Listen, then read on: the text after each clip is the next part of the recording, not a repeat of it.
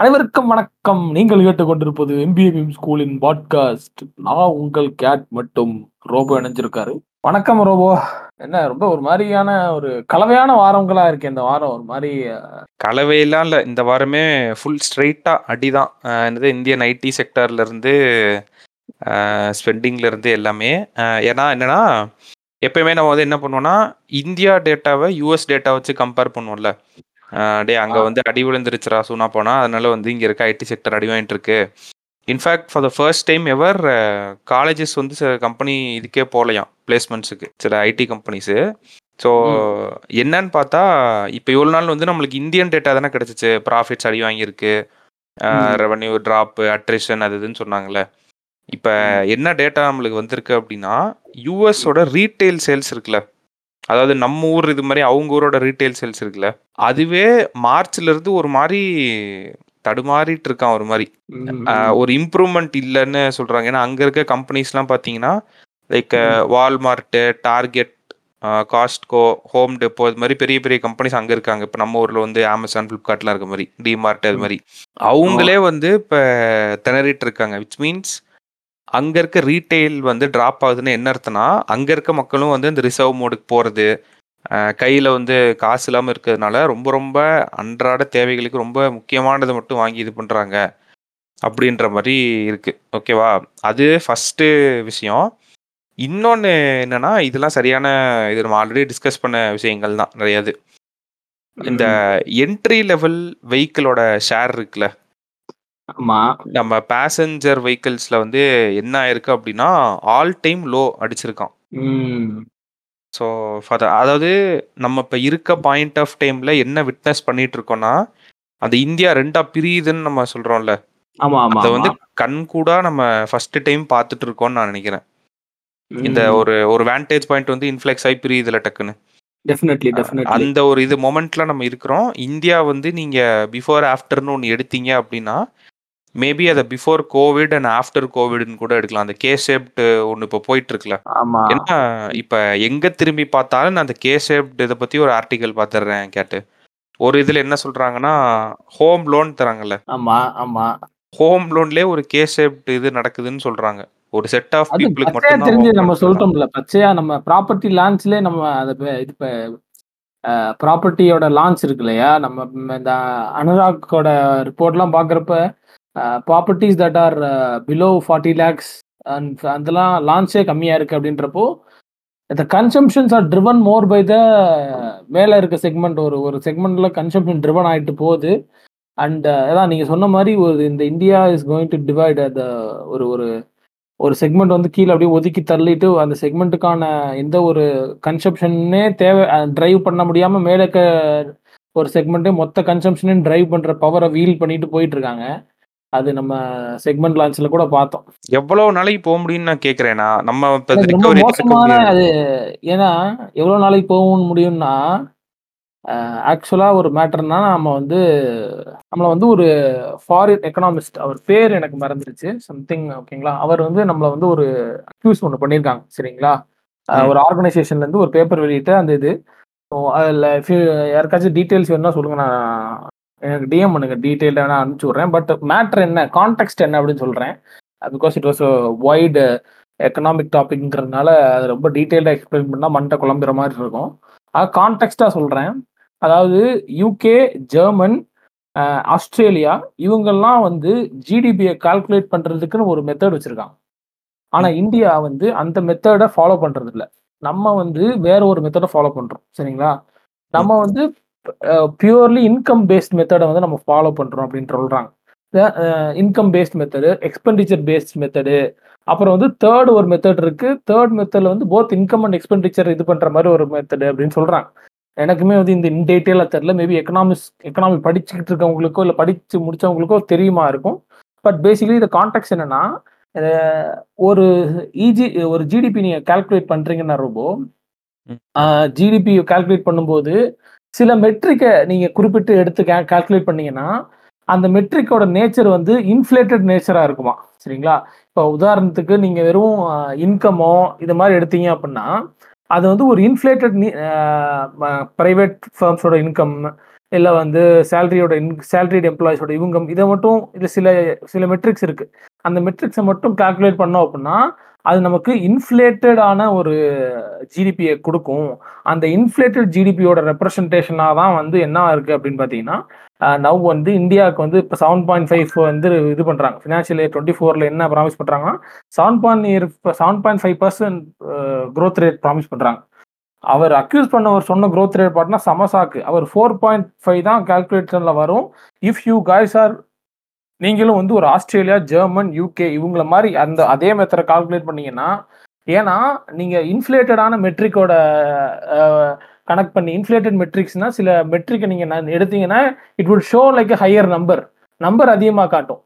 அதாவது என்ன சொல்றது, இது மாதிரி லைக் பாசிட்டிவா இருக்கதை வந்து காட்டி இது பண்ணிக்கிற மாதிரி இல்லையா? உள்ள தோண்டி பார்த்தா income, average income per person ரொம்ப கம்மியா இருக்கும். ஆமா, ஜிடிபி டிஃப்ளேட்டர்ஸ்னு சொல்லிட்டு ஒரு மெத்தடா, ஐ மீன் ஜிடிபி டிஃப்ளேட்டர்ஸ்னு சொல்லிட்டு ஒரு ஃபேக்டரை வந்து நம்ம ஜிடிபி கால்குலேட் பண்றப்ப இது பண்ணணும். அந்த ஜிடிபி டிஃப்ளேக்டர்னா என்னன்னா, if the metric is inflation, அது ரொம்ப இன்ஃப்ளேட்டடான வேல்யூ இருக்குன்னா அந்த ஜிடிபி டிஃப்ளெக்டரை நம்ம கணக்கில் எடுக்கிறப்போ அந்த இன்ஃப்ளேட்டிவான இருக்க அந்த மெட்ரிக்கை வந்து டோன் டவுன் பண்ணி காட்டும். இதான் வந்து கான்செப்ட், சரிங்களா? இஃப் டெக்னிக்காலிட்டி போனோன்னா it would take this entire podcast, so I don't want to go into that. So concept is that whatever the metric our government is taking to calculate GDP, whatever the metric our government is taking to calculate GDP are an inflated nature. Adoda nature inflated nature a irukku. We are not considering proper GDP deflector. Adha deflect pandrakana and GDP deflectors nama proper ah eppadi UK, German unga conduct pandranga adha nama conduct panna idu pannadanaala ulaga naadugala nama vandu report kudukumbodho இல்லை நம்ம வந்து இப்படி பேசுவோம், நம்ம வந்து இதை வந்து represent பண்ணி இந்த G20 எங்களோட 7.5 அப்படின்னு சொல்லும் போதோ உலக நாடுல இருக்க லீடர்ஸுக்கு பார்க்க வந்து they're not economist or they're not, அவங்கெல்லாம் ஒன்றும் பொருளாதார வல்லுநர் கிடையாது. They're just people nominated leaders. They might have their own degrees but I'm not sure whether தேர் மாதிரி ஒரு ஜிடிபி நம்பரை வந்து ஒரு நாடு வந்து பிபிடியில் போட்டு நிற்கிது அப்படின்னா ஓகே இதில் தப்பு இருக்குது அப்படின்னு சொல்கிறவங்க இருப்பாங்களான்னு எனக்கு தெரில. பட் நம்ம வந்து உலக மத்தியில் வந்து நம்மளை வந்து ஒரு செமையாக வளர்ந்து போயிட்டு இருக்க மாதிரி காட்டிகிட்டு இருக்கோம் அப்படின்றது. ஆக்சுவலாக இட் குட் கம் அரௌண்ட் 4.5 சொல்கிறப்போ அது வந்து கிட்டத்தட்ட நம்மளை இந்த டெவலப்பிங் கண்ட்ரீஸில் இருக்க மாதிரியான நேச்சரை தான் காட்டுது. அது வந்து ரொம்ப ஒரு ஷாக்கிங்கான நியூஸ் இந்தியா டுடேல வந்துருந்துச்சு. This is a long debate going on. So இந்த நியூஸுக்கு வந்து அந்த எக்கனாமிஸ்ட் கொடுத்த இந்த ஒரு அலிகேஷன் இருக்கு இல்லையா, இந்த அலிகேஷன் வந்து நம்ம முக்கியமாக கவனிக்கணும். ஏன்னா 4.5ங்கிறது ரொம்ப 7.5ங்கிறது 4.5 இருக்கிறப்போ நீ சில மீம் பேஜ்லாம் பார்க்கணும். அந்த இந்தியா 7.5 போட்டு சைனா 1%, 2% குரோத், USA 1%, 2%, இந்தியா தான் அடுத்தது அப்படின்னு சொல்லிட்டு ஒரு கிராஃப் போடுவானுங்களே. அவனுக்கு எல்லாருமே வந்து இந்த மாதிரி இது பண்றதான். இப்போ என்னன்னா எனக்கு என்ன தோணுன்னா, லட்சே இப்போ இப்படி ஒரு கிரிட்டிசிசம் ஒருத்தர் வைக்கிறா அப்படின்னா ஃபர்ஸ்ட் நம்ம கவர்மெண்டோட ரியாக்ஷன் என்னவா இருக்குன்னா, நீ வந்து இந்தியனே கிடையாது, அது ஃபர்ஸ்ட். செகண்ட் என்ன சொல்லுவாங்கன்னா, அடுத்தது என்ன சொல்லுவாங்கன்னா, நீ வந்து உனக்கு சைனா ஃபண்ட் பண்றானான்னு சொல்லு, இல்ல அவன் அமெரிக்காக்காரன் இருந்தா அமெரிக்கன்ஸோட வேலையே இதுதான், இந்தியா வந்து வளர்ச்சி பாதையில போகுதுன்னு உங்களுக்கு பொறாம. அதாவது உள்ள அவன் என்ன சொல்ல வரான்றது வந்து அவனுக்கு மேட்டரே கிடையாது. இப்போ நல்லா மட்டும் சொல்லிட்டான்னு வச்சுக்கோங்க, பாரா ப்ளூம்பர்கே சொல்லிட்டான் அப்படின்வாங்க. அதாவது வேர்ல்டு குளோபல் ஹங்கர் இண்டெக்ஸில் வந்து கீழே தள்ளிட்டு இருக்கோம் அப்படின்னா அவங்க மெத்தடாலஜியே தப்பு, இதில் நம்மளோட இதே வந்து வேற அப்படின்னு சொல்கிறது.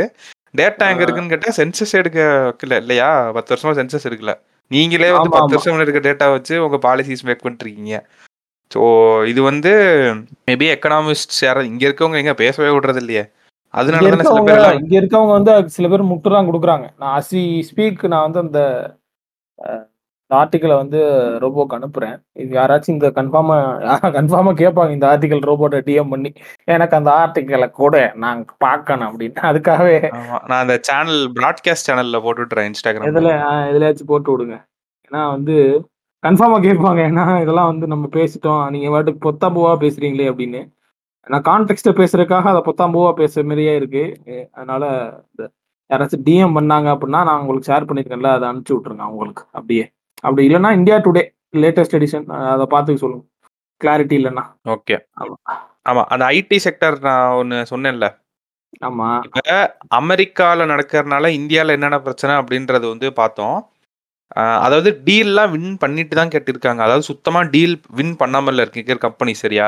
ஆனா என்ன பிரச்சனைனா, என்னதான் ஹையர் டீல்ஸ் வந்து அவங்க வின் பண்ணாலும் அந்த ஆனுவல் கான்ட்ராக்ட் வேல்யூன்னு ஒன்று சொல்லுவாங்கல்ல, ஆமா, அந்த ஏசிவி வந்து கம்மியா தான் இருக்குதான். லைக் ஒரு லாங் டேர்ம் கான்ட்ராக்ட்ஸ் இருக்கப்ப என்ன பிரச்சனைனா, அவங்க வேலை பார்க்குற கம்பெனிஸ் இருக்காங்க, அவங்களுக்கே வந்து இது எங்கே போகும் அப்படின்றதே தெரிய மாட்டேன்தான். இந்த மேக்ரோ எக்கனாமிக் கண்டிஷன்ஸ் நம்ம ஒன்று சொல்கிறோம்ல, இது எதை நோக்கி போகுதுன்னு அவங்களுக்கும் தெரியல. ஸோ ஒரு பெரிய ஒரு லாங் டேர்ம் டீல்ஸ், இப்போ ஒரு 2 இயருக்கு ஒரு இது தராங்க அப்படின்னா அது வந்து 1 இயராக கட் பண்ணிக்கிறாங்களாம், இல்லை அதோட வேல்யூ வந்து குறைச்சிக்கிறாங்களாம். இந்த மாதிரி பிரச்சனைகள் வந்து நடந்துட்டு இருக்கு. இதனால இது அப்படியே எங்கே ரிஃப்ளெக்ட் ஆகுது அப்படின்னா, நம்ம கன்சியூமர் டிமாண்ட் இருக்குல்ல. ஆமா, எனக்கு இன்னொரு பெரிய பயமே என்னன்னா, நீங்க கே ஷேப்ல ஒரு செட் ஆஃப் பீப்புள மறந்துடுங்க, ஓகேவா, கீழே இருக்கவங்களும் ஆல்ரெடி விட்டுட்டீங்க, அங்க எதுவுமே நடக்கிறது இல்ல. இந்த மேல இருக்கவங்களே எவ்வளவு நாள் கன்சம்ஷன் இதை வந்து அவங்க முதுகுல ஏத்தி ஓடுவாங்கன்னு நீங்க நினைக்கிறீங்க? அதுலயும் கீழே விழுக ஆரம்பிச்சிருவாங்க நான் நினைக்கிறேன். ஓ, அந்த மேல போற கீழே அந்த ஒரு செட் ஆஃப் பீப்புள் மேல கீழேன்னு இருப்பாங்களே, அந்த கீழே பாதியா பிரிச்சிங்கன்னா, ஆமா, அந்த மேல் நோக்கி போற கீழேயே அந்த லோவர் எண்ட்ல ஒரு பீப்புள் இருப்பாங்களே, இது சரிஞ்சுக்கிட்டே வரப்போதுன்னு நினைக்கிறேன். கத்து கீழே கீழே கொஞ்ச நாளைக்கு, ஆமா, அது கொஞ்சமா சரிஞ்சுக்கிட்டே தான் வரும். அது அப்படிதான் இருக்கும். ஏன்னா காம்படிஷன் அந்த அந்த ஏரத்துல இது இன்க்ரீஸ் ஆக உங்களுக்கு it is high time government see this as a serious. ஏங்க இதெல்லாம் இதோட எஃபெக்ட் இருக்குல்ல, ரொம்ப எல்லாத்துலயும் ரிஃப்ளெக்ட் ஆகும். அது வந்து சுனாமி மாதிரியோ இல்ல கோவிட் மாதிரியோ ஒரு பயங்கர அதிர்வை ஒரே நாளில் ஏற்படுத்தக்கூடிய எஃபெக்ட் கிடையாது. நம்ம 2 பேரும் பேசிட்டு இருக்குது, ப்ராபப்லி நம்ம 2 பேரும் தான் அதை பேசுறோம்னு எனக்கு தெரியுது. மேபி சில பேர் பேசிட்டு இருக்கலாம். அது இன்னொன்னு, நீ ஒரு சுனாமி மாதிரி அதை மெஷர் பண்ண முடியாது டக்குன்னு. ஆனா கிராஜுவலா அதோட எஃபெக்ட் இருக்குல்ல, கிராஜுவலா அது கொண்டு போய் ஒரு இடத்துல நிறுத்த போற இடம் இருக்குல்ல, அதோட கான்சிக்வன்சஸ் ரொம்ப ஒரு உக்கிரமான ஒரு இதாக தான் இருக்கும். ஏன்னா 2025ல 35% ஆஃப் த மார்க்கெட் ஷேரை வந்து ஸ்மார்ட்போன் செக்மெண்ட்ஸில் சூப்பர் ப்ரீமியம் ஃபோன்ஸ், அதாவது இந்த S22, Galaxy S22, iPhone 15 Pro, இதுதான் சூப்பர் ப்ரீமியம்னு நினைக்கிறேன், சரிங்களா? ஃபோனில் 2025ல 35% ஆஃப் த மார்க்கெட் செக்மெண்ட்டை வந்து இந்த செக்மெண்ட் பிடிக்க போகலாம். எனக்கு ஆச்சரியமா இருக்கு, இந்த செக்மெண்ட் அவ்வளோ அவ்வளோ அவ்வளோ வளருதா இந்த செக்மெண்ட் அப்படிங்கிற கேள்வி வந்து இதாக இருக்கு. உங்களுக்கு புரியுதுங்களா? ஒரு கொஷின் மார்க்காக தான் இருக்கு. ஸோ இப்போ ஒரு மாதிரி கெயாட்டிக்காக இருக்கு, ரொம்ப ஒரு மாதிரி பயமா இருக்கு சீரியஸா இந்த ஐடி கன்செப்ட் இதெல்லாம் பார்க்குறப்போ. நான் இன்னொரு கூத்து சொல்லட்டுமா? இந்த கே ஷேப்ட் எந்த லட்சணத்துல இருக்குன்னு நான் சொல்றேன். இந்த மேல இருக்க கே ஷேப்ட் இருக்குல்ல, ஐஃபோன் சேல்ஸ் இப்போ நடக்குதுல்ல, நீங்கள் இப்போ ஃபெஸ்டிவ் சீசன் பார்த்தீங்கன்னா கூட இவ்வளோ மில்லியன் ஷிப்மெண்ட் சொல்றது இதெல்லாம் வந்திருக்கும் நியூஸு, கரெக்டா? அங்கே என்ன கூத்து நடந்துட்டு இருக்கு தெரியுமா? அதாவது 70% ஆஃப் த ஐஃபோன், அதாவது இந்தியாவில் விற்கிற ஐஃபோன்ஸ் இருக்குல்ல, 70% வந்து இஎம்ஐல போட்டு வாங்கிட்டு இருக்காங்களாம். அப்படின்னா என்ன, லைக் 10 ஃபோன் வித்தானா 7 ஃபோன் வந்து இஎம்ஐல வாங்கி விற்கிறவங்க. நான் சொல்ற கேட்டகரி இவங்க தான். இவங்க எவ்வளவு நாளைக்கு அதை அந்த கன்சம்ஷனை பில்ட் பண்ணி மேலே போக முடியும்? You are not a smart buyer because you bought iPhone and EMI அப்படின்றது ஒன்று ஒன்ட்ட ஃபுல்லா போட்டு வாங்குற அளவுக்கே காசு இல்லை இல்லையா? லைக் 1.5 லட்சம் வருது அப்படின்னா, அது வாங்க வேணாம்னு சொல்லல, பட் அவங்களோட ஸ்பெண்டிங் இது வந்து எப்படி இருக்கு பாருங்க. இஎம்ஐ போட்டு நான் இருந்துக்கிறேன், ஏன்னா மாசம் மாசம் எனக்கு சம்பளம் வருதுன்னு சொல்லிட்டு, அதுல எத்தனை ஐடி பீப்புள் இருப்பான்னு தெரியாதுல்ல. அந்த மேல் நோக்கி போற கே ஷேப் இதுல இருக்க lower end of the people யாருன்னா, இந்த ஐடி செக்டர்ல இருக்க பீப்புள் தான். அந்த சம்பளம் வாங்கிட்டு ஒருத்தன் போறான்ல, லைக் ஒரு 50,000 டு 1 லட்சம் 1.5 லட்சம் சம்பாதிக்கிறவன், அப்ப அது ஒரு ஆஸ்பிரேஷனல் ப்ராடக்டா இருக்கு.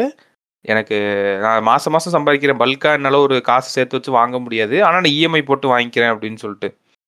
நீங்க ஐடி செக்டர்ல ரொம்ப கன்சம்ஷன், அந்த ஐடியோட எக்ஸ்பென்ஸ் இருக்கு இல்லையா?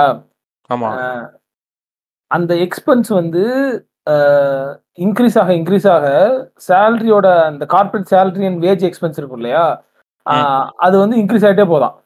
ஐடி ஃபர்ம்ஸோட சேலரி எக்ஸ்பென்ஸும் share in corporate salary and wage expense இருக்கு இல்லையா, ஆமா, அது வந்து ஒரு எப்படி சொல்றது, ஃபார் எக்ஸாம்பிள் நம்ம ஐடியோட அந்த ஐடி ஃபர்ம்ஸ் இவங்கெல்லாம் இருக்காங்க இல்லையா, இவங்களோட எம்ப்ளாயிஸோட சேலரி எக்ஸ்பென்ஸ் இன்க்ரீஸ் ஆக ஐடியோட ஃபேர்ம் இருக்கு இல்லையா, ஐடி ஃபேர்ம்ஸோட எக்ஸ்பென்ஸ் இருக்கு இல்லையா, அதுவும் டிராஸ்டிக்கா இன்க்ரீஸ் ஆகுது. ஏன்னா அதுல தான் ரிஃப்ளெக்ட் ஆகுது இல்லையா, அது உங்களோட ஹை சேலரி வந்து அந்த ஃபேர்மோட எக்ஸ்பென்ஸ்ல வந்து ரிஃப்ளெக்ட் ஆகுது. So like left hand equal to right hand அப்படின்னு மாதிரி போதும். அது இப்படி போகக்கூடாதுல்ல. எனக்கு வந்து someone is running a business, அவங்க எப்படி பார்ப்பாங்க அப்படின்னா, அப்படி பார்ப்பாங்க. எந்த பார்வையில் பார்ப்பாங்கன்னா, என்னோட எக்ஸ்பென்ஸ் மட்டும் இன்க்ரீஸ் ஆகிறதுக்கே ஒரு மிகப்பெரிய வேரியபிளாக எம்ப்ளாயிஸ் மட்டும் இருக்காங்க அப்படின்னா, as long as I keep on betting high expense on that employees இருக்கு இல்லையா. நான் வந்து ஐடி செக்டாரில் ஒரு டிமாண்டை மறுபடியும் பூம் பண்ணுவேன், எம்ப்ளாயி டிமாண்டை பூம் பண்ணிட்டே வருவேன். ஸோ ஒரு செக்டாருக்கு மேலே இவ்வளோ எம்ப்ளாயி டிமாண்ட் பூம் ஆச்சுன்னா திரும்பவும் எல்லாரும் அது ஐடி அந்த இதுக்குள்ளே போவாங்க. அப்படி போகிறப்போ ஒரு சமயத்தில் எம்ப்ளாயி ஃபோர்ஸு இந்த லேபர் ஃபோர்ஸோட டிமாண்ட் அதிகமாக இருக்குது, where now I can bet அப்படின்ற மாதிரி ஒரு சுச்சுவேஷன் வந்துச்சு. I can bet lower on employee சேலரின்னு வந்துச்சுன்னா ஐடி செக்டாருக்கு ஒரு பிரச்சனை, ஒரு இட்ஸ் லைக் மோல் ரைட்னோ அப்படின்னு சொல்லலாம். பெருசாக ஃப்ளாரிங்கான சுச்சுவேஷன் இல்லை, maybe 20 years to 2 decades down the line இது ஒரு ஃப்ளாரிங்கான இஷ்யூ ஆகலாம். ஏன்னா அவங்க ஐடி ஃபேர்ம்ஸோட highest expense one of the factor எம்ப்ளாய்க்குன்னு இருக்கப்போ அவங்க they are still betting on more on that expense அப்படின்னு இருக்கப்போ it will attract more youngsters to go in to IT firms. அந்த IT firms to more youngsters போக போக போக போக உங்களுக்கு என்ன ஆகும்னா காம்படிஷன் அதிகமாகும். அதே சமயத்தில் ஃபேர்ம் சைடுந்து பார்க்குறப்ப ஃபேர்முக்கு நிறையா பேர் ரிசோர்ஸஸ் இருப்பாங்க, தே கேன் ஹேண்ட் பிக் பண்ணலாம். அம்மாங்க ஒரு 15,000 பேர்லேருந்து I can hand pick one from the. நானும் அன்னைக்கெலாம் லிங்க்டின்ல பார்த்தேன், ஒரு ரோலுக்கு 5,000 பேர் அப்ளை பண்ணியிருந்தாங்க. அப்பா 5,000 பேர் அப்ளை பண்ணியிருந்தாங்க. எனக்குலாம் மாதிரி தூக்கி வாரி போட்டுருந்தாங்க 5,000 பேரா அப்படின்னு. அதுவும் எவ்வளோ அது கூத்துருக்குல்ல.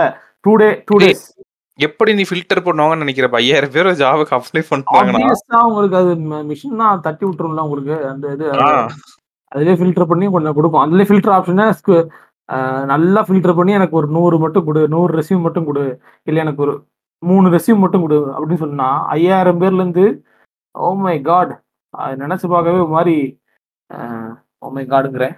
பட்டு அந்த அந்த அந்த இதை என்னால் வேற மாதிரி விவரிக்க முடியல. அந்த ஷாக்கிங்க நீ சொல்ற விஷயத்தை வந்து ஆல்ரெடி இண்டஸ்ட்ரியில அவங்க புலம்ப ஆரம்பிச்சிட்டாங்க. ஸோ நீ 10 years 20 years டவுன்லாம் வெயிட் பண்ண வேணா.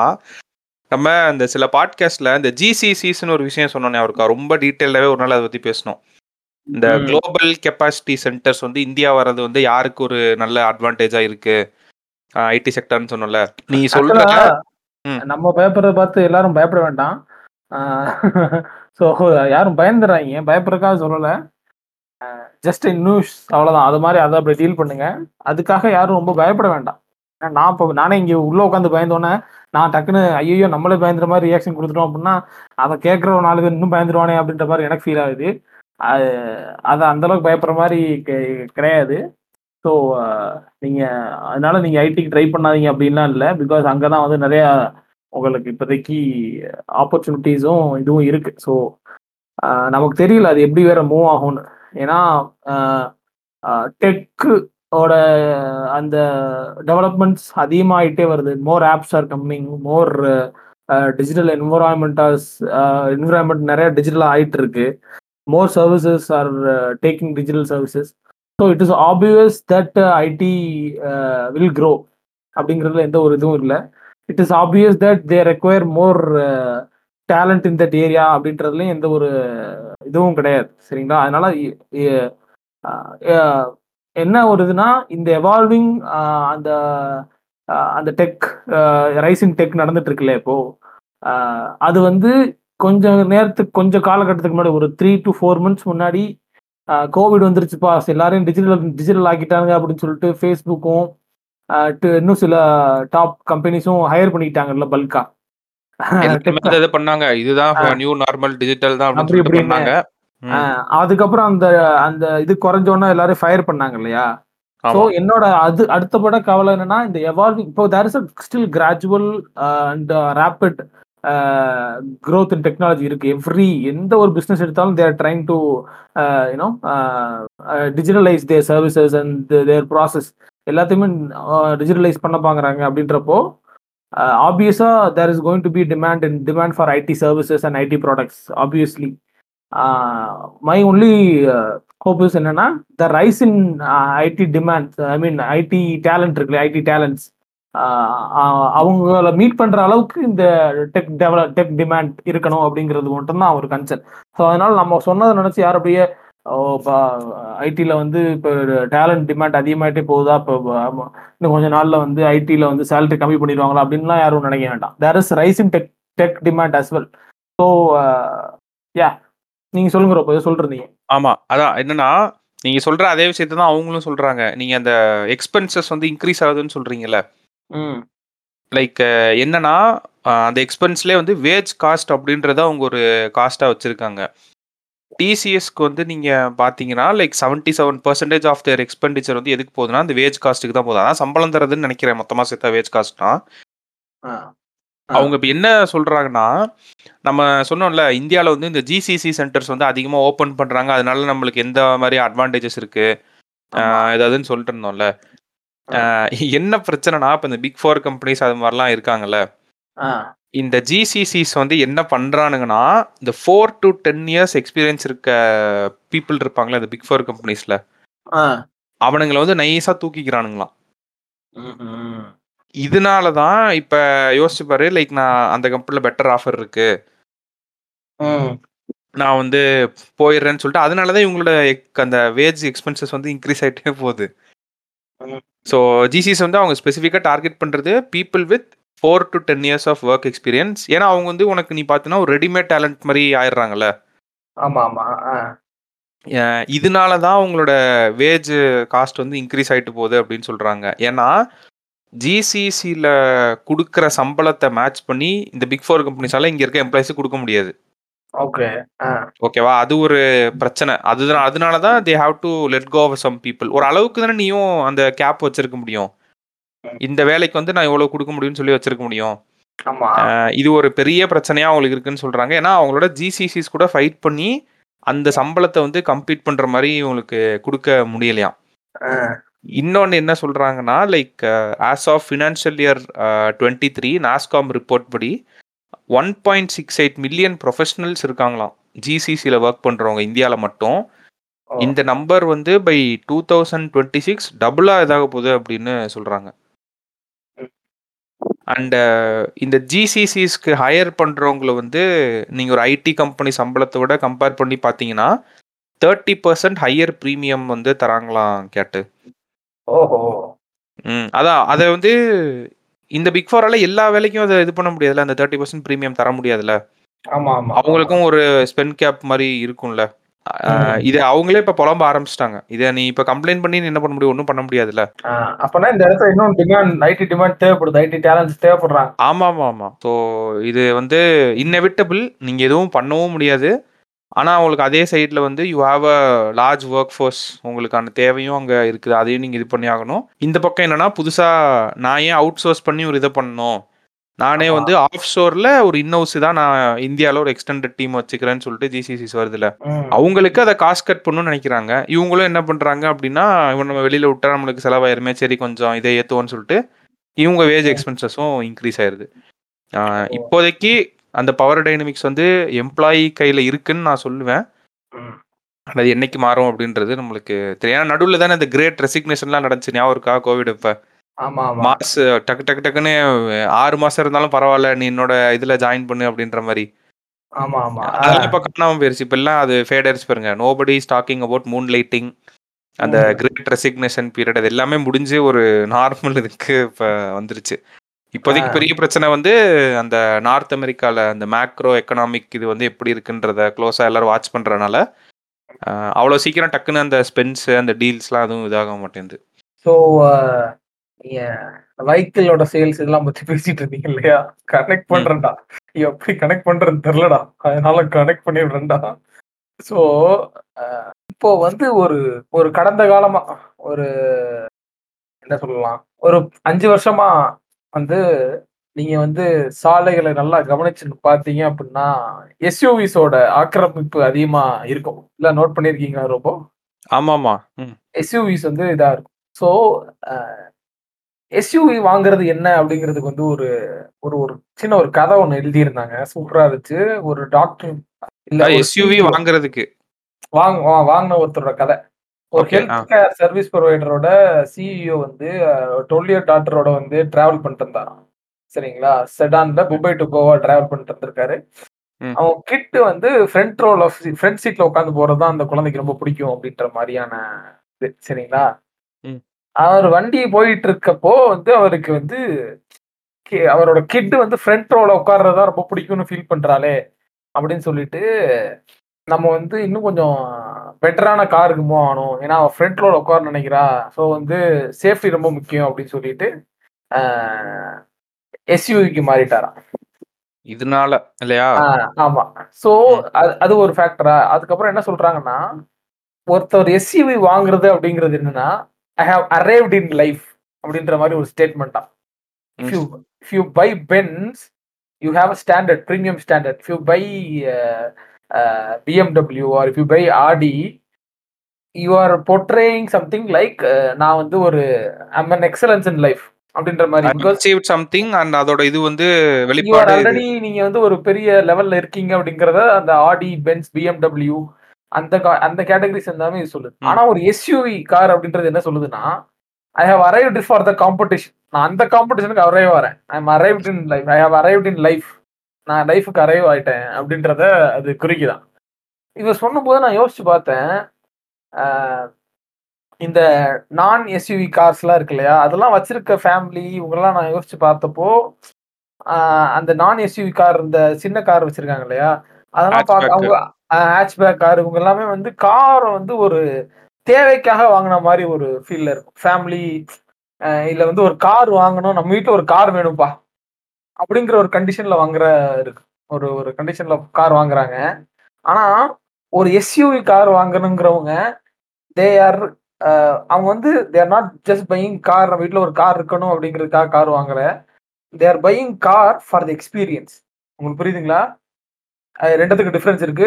நம்ம வீட்டில் இருக்கவங்களுக்கு கார் வேணும் அப்படின்னு சொல்லிட்டு ஒரு கார் வாங்குற, ஹேட்ச்பேக் வாங்குற அந்த மாடல் இருக்கு இல்லையா, டில் மாருதி ஸ்விஃப்ட் வரை எடுத்துக்கிட்டீங்கன்னா அதான் நமக்குன்னு ஒரு கார் வேணும்பா, வீட்டில் இருக்கவங்க போகணும். ஒரு ஃபேமிலின்னு எடுத்துக்கிட்டீங்க அப்படின்னா, இப்போ இந்தியன் ஹவுஸ் ஹோல்ட்ஸில் பார்த்தீங்கன்னா average number of family members 4 to 5 போகிறதுக்கு உங்களுக்கு ஒரு ஹேட்ச்பேக் ஷிஃப்ட் மாதிரியான கார் உங்களுக்கு அந்த அந்த தேவையை பூர்த்தி பண்ணுற நிலைமையில இருக்கு.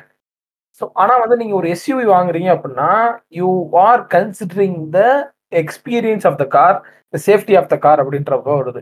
So now comes to the picture the Maruti car for every one அப்படின்ற மாதிரியான அவங்க ஒரு பிராண்டோட நிலைமையில இருந்தாங்க. மாருதி அவங்க நான் எஸ்யூவி செக்மெண்ட்ல தே அவங்க 67% ஆஃப் த மார்க்கெட் ஷேரை அவங்க பிடிச்சிருக்காங்க. They are one of the largest car manufacturers in India. சரிங்களா, ஆனால் அவங்களுக்கு ஒரு சிக்கல். என்ன சிக்கல்? நம்ம மாருதி ஆல்ட்ரோ 800 அந்த அந்த ரகத்துலலாம் பார்த்தீங்க அப்படின்னா, உங்களுக்கு கார் வேணும் அப்படிங்கிறவங்களுக்கு கார் அப்படின்ற மாதிரி தான் மாறுதி இருக்கும்.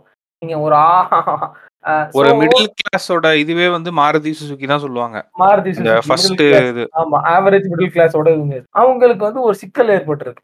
இப்ப நம்மளால போயிட்டு நம்ம இப்போ நம்ம பெரிய லெவல் காரை இறக்குறோம் அப்படின்னு சொல்லி நம்மளால பண்ண முடியாது அப்படின்னு.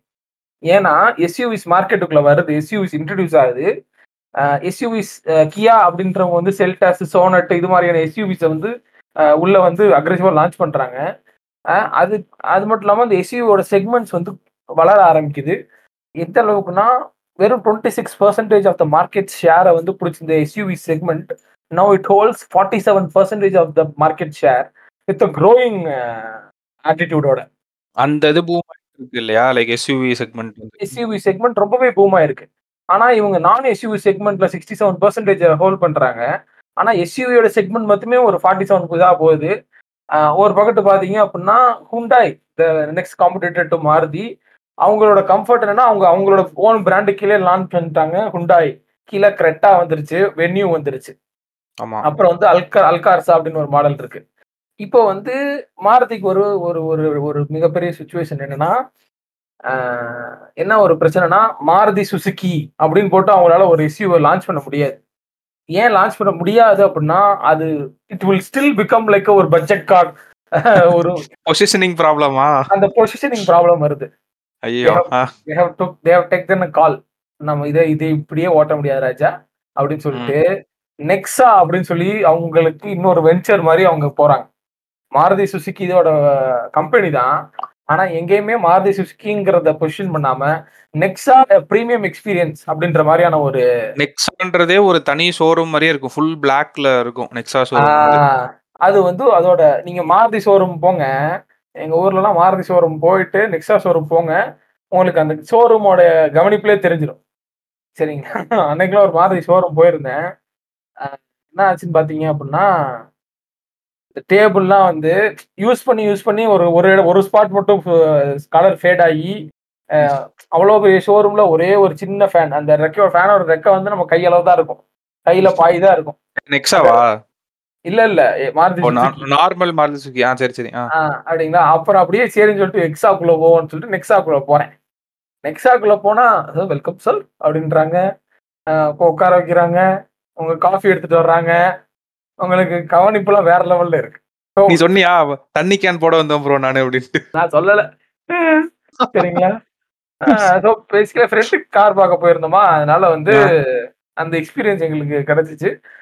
அப்பதான் நம்ம வந்து இதை நோட் பண்ணேன். ஏன்னா வந்து மாருதி வந்து அவங்க வந்து எஸ்யூவிஸ் லான்ச் பண்ணியிருக்காங்க. நீங்க பிரெசாவா இருக்கட்டும், கிராண்ட் விட்டாராவா இருக்கட்டும், இதெல்லாம் வந்து மாருதியோட எஸ்யூவிஸ். அவங்க வந்து நம்ம எஸ்யூவியை வந்து நம்ம நேராக மாருதி சுசுகிங்கிற அந்த ஒரு பிராண்டு கீழே இறக்கணும் அப்படின்னா it would be hard for us to position அப்படின்ற மாதிரி இருக்கும். ஏன்னா நீங்கள் ஒரு ஹேட்ச்பேக்கோட காரை ஆட் எடுத்துக்கிட்டிங்கன்னா, இல்லை வந்து நீங்கள் ஒரு யூட்டிலிட்டி வெஹிக்கிளோட கார் ஆட் எடுத்துக்கிட்டிங்கன்னா, மோர் லைக் உங்களுக்கு எல்லாமே அந்த ஆடு வந்து பார்த்தீங்க அப்படின்னா சிட்டிக்குள்ளே தான் இருக்கும், சிட்டியோக்குள்ளே இருக்க அட்மாஸ்பியர் அந்த மாதிரி தான் இருக்கும். சரிங்களா, ஆனா வந்து எஸ்யூவியோட ஆடு இல்லைங்க, எல்லா ஆடும் எடுத்து பார்த்தீங்கன்னா அது வந்து ஒரு லாங் டிரைவ் போற மாதிரி, இல்லை வந்து ஒரு ஹில் டிரைவ் போற மாதிரி, அந்த மாதிரியான ஒரு ஆடாக தான் இருக்கும். ஸோ இட் வுட் மாருதிக்கு வந்து ரொம்ப ஹார்டான ஒரு இது இருந்திருக்கு. ஸோ இதாக இருக்காங்க. ஸோ அது மட்டும் இல்லை, ரைட் நவ் மாருதி வந்து they own 24% of 25.25% of SUV segment. Vitara மட்டுமே 600,000 யூனிட் கிட்ட போயிருக்காரு. ஆமா, நான் அது சொல்லணும்னு இருந்தேன், கேட்டு மென்ஷன் பண்ணணும்னு இருந்தேன் நீங்க சொன்னது. இப்ப நம்ம ஒரு காலத்துல இந்தியா அப்படின்னு நம்ம எடுத்து ஒரு மெட்ரிக்ஸ் பார்த்தோம் வச்சுக்கோங்களேன், 100,000 யூனிட். அதான் அந்த இந்தியான்ற மெட்ரிக் எடுத்து பார்த்தோம் அப்படின்னா, ஒரு ஆவரேஜ் இந்தியனோட வீட்டுல ஒரு கார் இருக்குன்னா கண்டிப்பா அது மாருதி சுசுகியா தான் இருக்கும். அதே மாதிரி ஒரு ஆவரேஜ் இந்தியன் வீட்டில் இருக்க பைக் அப்படின்னு பார்த்தீங்கன்னா ஹீரோ ஹோண்டா அப்படின்னு இருக்கும்ல. இப்போ இந்த இடத்துல நான் மாருதி சுசுகி வந்து ஸ்மார்ட்டாக தான் இது பண்ணுறாங்கன்னு நான் சொல்லுவேன். ஏன்னா நீங்கள் இந்த நெக்ஸா ஷோரூம் இருக்குல்ல, நீங்கள் சொன்ன இது இருக்குல்ல, அதை அவங்க இன்னைக்கு ஸ்டார்ட் பண்ணல. ஓகேவா, கிட்ட போயிடுச்சுன்னு நினைக்கிறேன். ஆமாம், அவங்க அன்னைக்கே அதை வந்து ஜட்ஜ் பண்ணி இது மாதிரி போக போகுது, ஒரு செட் ஆஃப் பீப்புள்கிட்ட வந்து இது பண்ண போகிறாங்க, அந்த ப்ரீமியமைசேஷன் நோக்கி போக போகிறாங்கன்னு தெரிஞ்சு அந்த நெக்ஸான்றது ஓப்பன் பண்ணாங்கல்ல. It's a brand story. நான் இப்ப சொன்னது இன்னைக்கு நேத்து நடந்த விஷயம் இல்ல. ஆமா ஆமா, சொல்லுங்க. ஆமா, அத நம்ம மெயினா மென்ஷன் பண்ணுவோம் இந்த இடத்துல. ஏன்னா நீங்க நெக்ஸாவோட இயர் ஆன் இயர் growth எடுத்து பாருங்களேன், அந்த ப்ராஃபிட், ரெவென்யூ எல்லாத்தையும் எடுத்து பாருங்க, அது செம்மையா அப்படியே மேல வந்துட்டு இருக்கும் கேட்டகரி. ஆனா ஒரு காலத்துல அது ஒரு சின்ன கேட்டகரி. இப்ப நம்ம அந்த எஸ்யூவின்னு சொல்றோம்ல, அன்னைக்கு வந்து அதுக்கான தேவை வந்து அவ்வளவு இல்லை. ஆனா இன்னைக்கு என்ன ஆயிடுச்சுன்னா, எனக்கு தெரிஞ்சு நீங்க சொல்ற செட் ஆஃப் பீப்புளோட ஃபர்ஸ்ட் கார் எஸ்யூவியா இருக்காதுன்னு நான் நினைக்கிறேன். சில பேருக்கு மேபி அவங்க ஆல்ரெடி ஒரு கார் வச்சிருந்தா அப்கிரேட் பண்றவங்க கூட அடுத்த கார் நம்ம எஸ்யூவி வாங்கிக்கலாம்னு சொல்லி இது பண்ணவங்களாவும் இருக்கலாம்ல சில பேர். ஆமா ஆமா.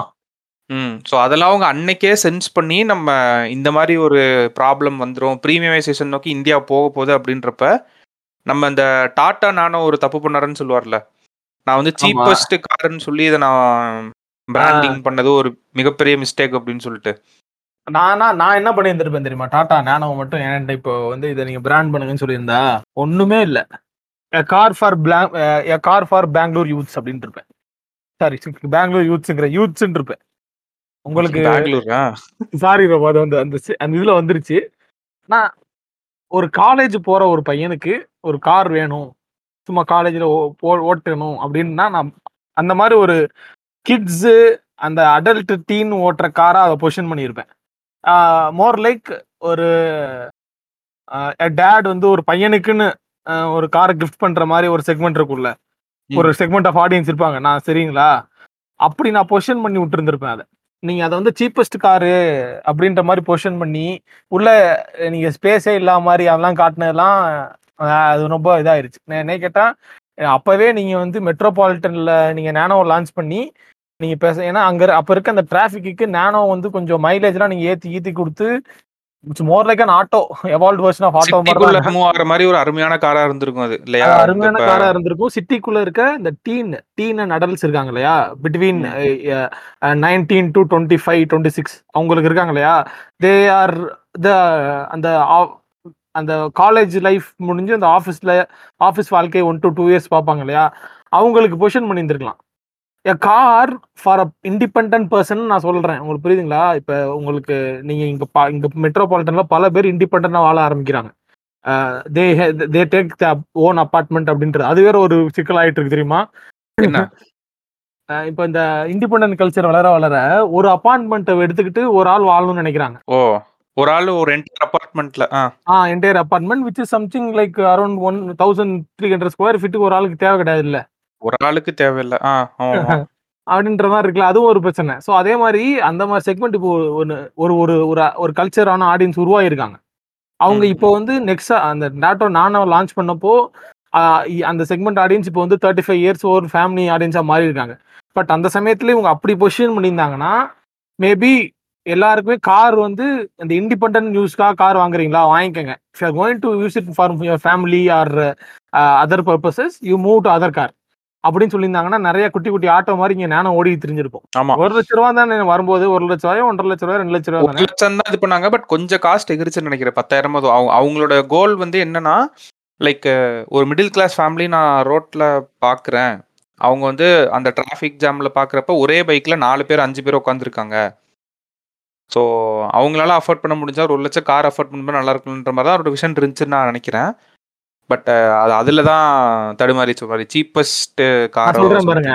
அவரோட விஷன்லாம் கரெக்ட் தான், பட் அவர் மட்டும் பொசிஷன் மட்டும் இப்படி பண்ணியிருந்தான்னா ஆப்வியஸா ஒரு வண்டியில 5 பேர், ஒரு அம்மா ஒரு அப்பா அப்புறம் ஒரு 2 குழந்தை, முன்னாடி ஒரு குழந்தை அம்மா அப்பாக்கு நடுவில் ஒரு குழந்தை இருக்குல்ல, இந்த செக்மெண்ட் வந்து ஆப்வியஸா அந்த காரை போய் வாங்கியிருப்பாங்க.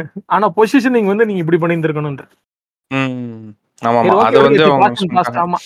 ஆமா நல்ல வேலை கேட்ட நீங்க இந்த கார் இதை பத்தி பேசணும்னே. நான் இந்த வாரம் ஒன்று சொல்லணும்ட்டே இருந்தேன் லிசனர்ஸ்க்கு வந்து.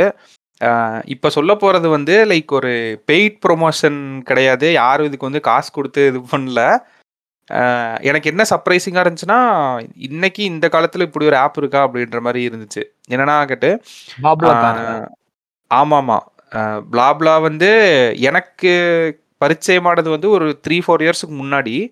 ஆனால் அது யூஸ் பண்ணதில்லை பெருசாக, எப்பயுமே அதை யோசிச்சதே இல்லை. இப்போ ஒரு ஊருக்கு போகிறோம் அப்படின்னா நம்ம ஃபஸ்ட்டு இது பண்ணுறது ட்ரெயின் டிக்கெட் இருக்கா, இல்லைனா தட்கல் போடலாமா, பஸ்ஸு, இவ்வளோ தான் நம்ம மெயினாக யோசிப்போம்ல. பஸ்ஸு ட்ரெயின் இது ரெண்டு தான் ஒரு மெயின் இதாக இருக்கும்.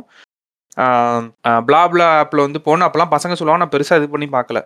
பட் இந்த தடவை என்னாச்சுன்னா லைக் நான் சென்னை போக வேண்டியதாக இருந்துச்சு ஒரு கிளைண்ட்டை பார்க்க. பஸ்ஸு ரேட்டு பார்க்குறேன் அந்த 4 நாள் லீவில், அந்த 5 நாள் லீவில் ஹாலிடே இதில் பஸ் ரேட்லாம் பார்க்குறேன் தாறுமாராக இருக்குது. 2,000, 3,000, 3,200 அசால்ட்டாக போட்டு வச்சுருக்கான்.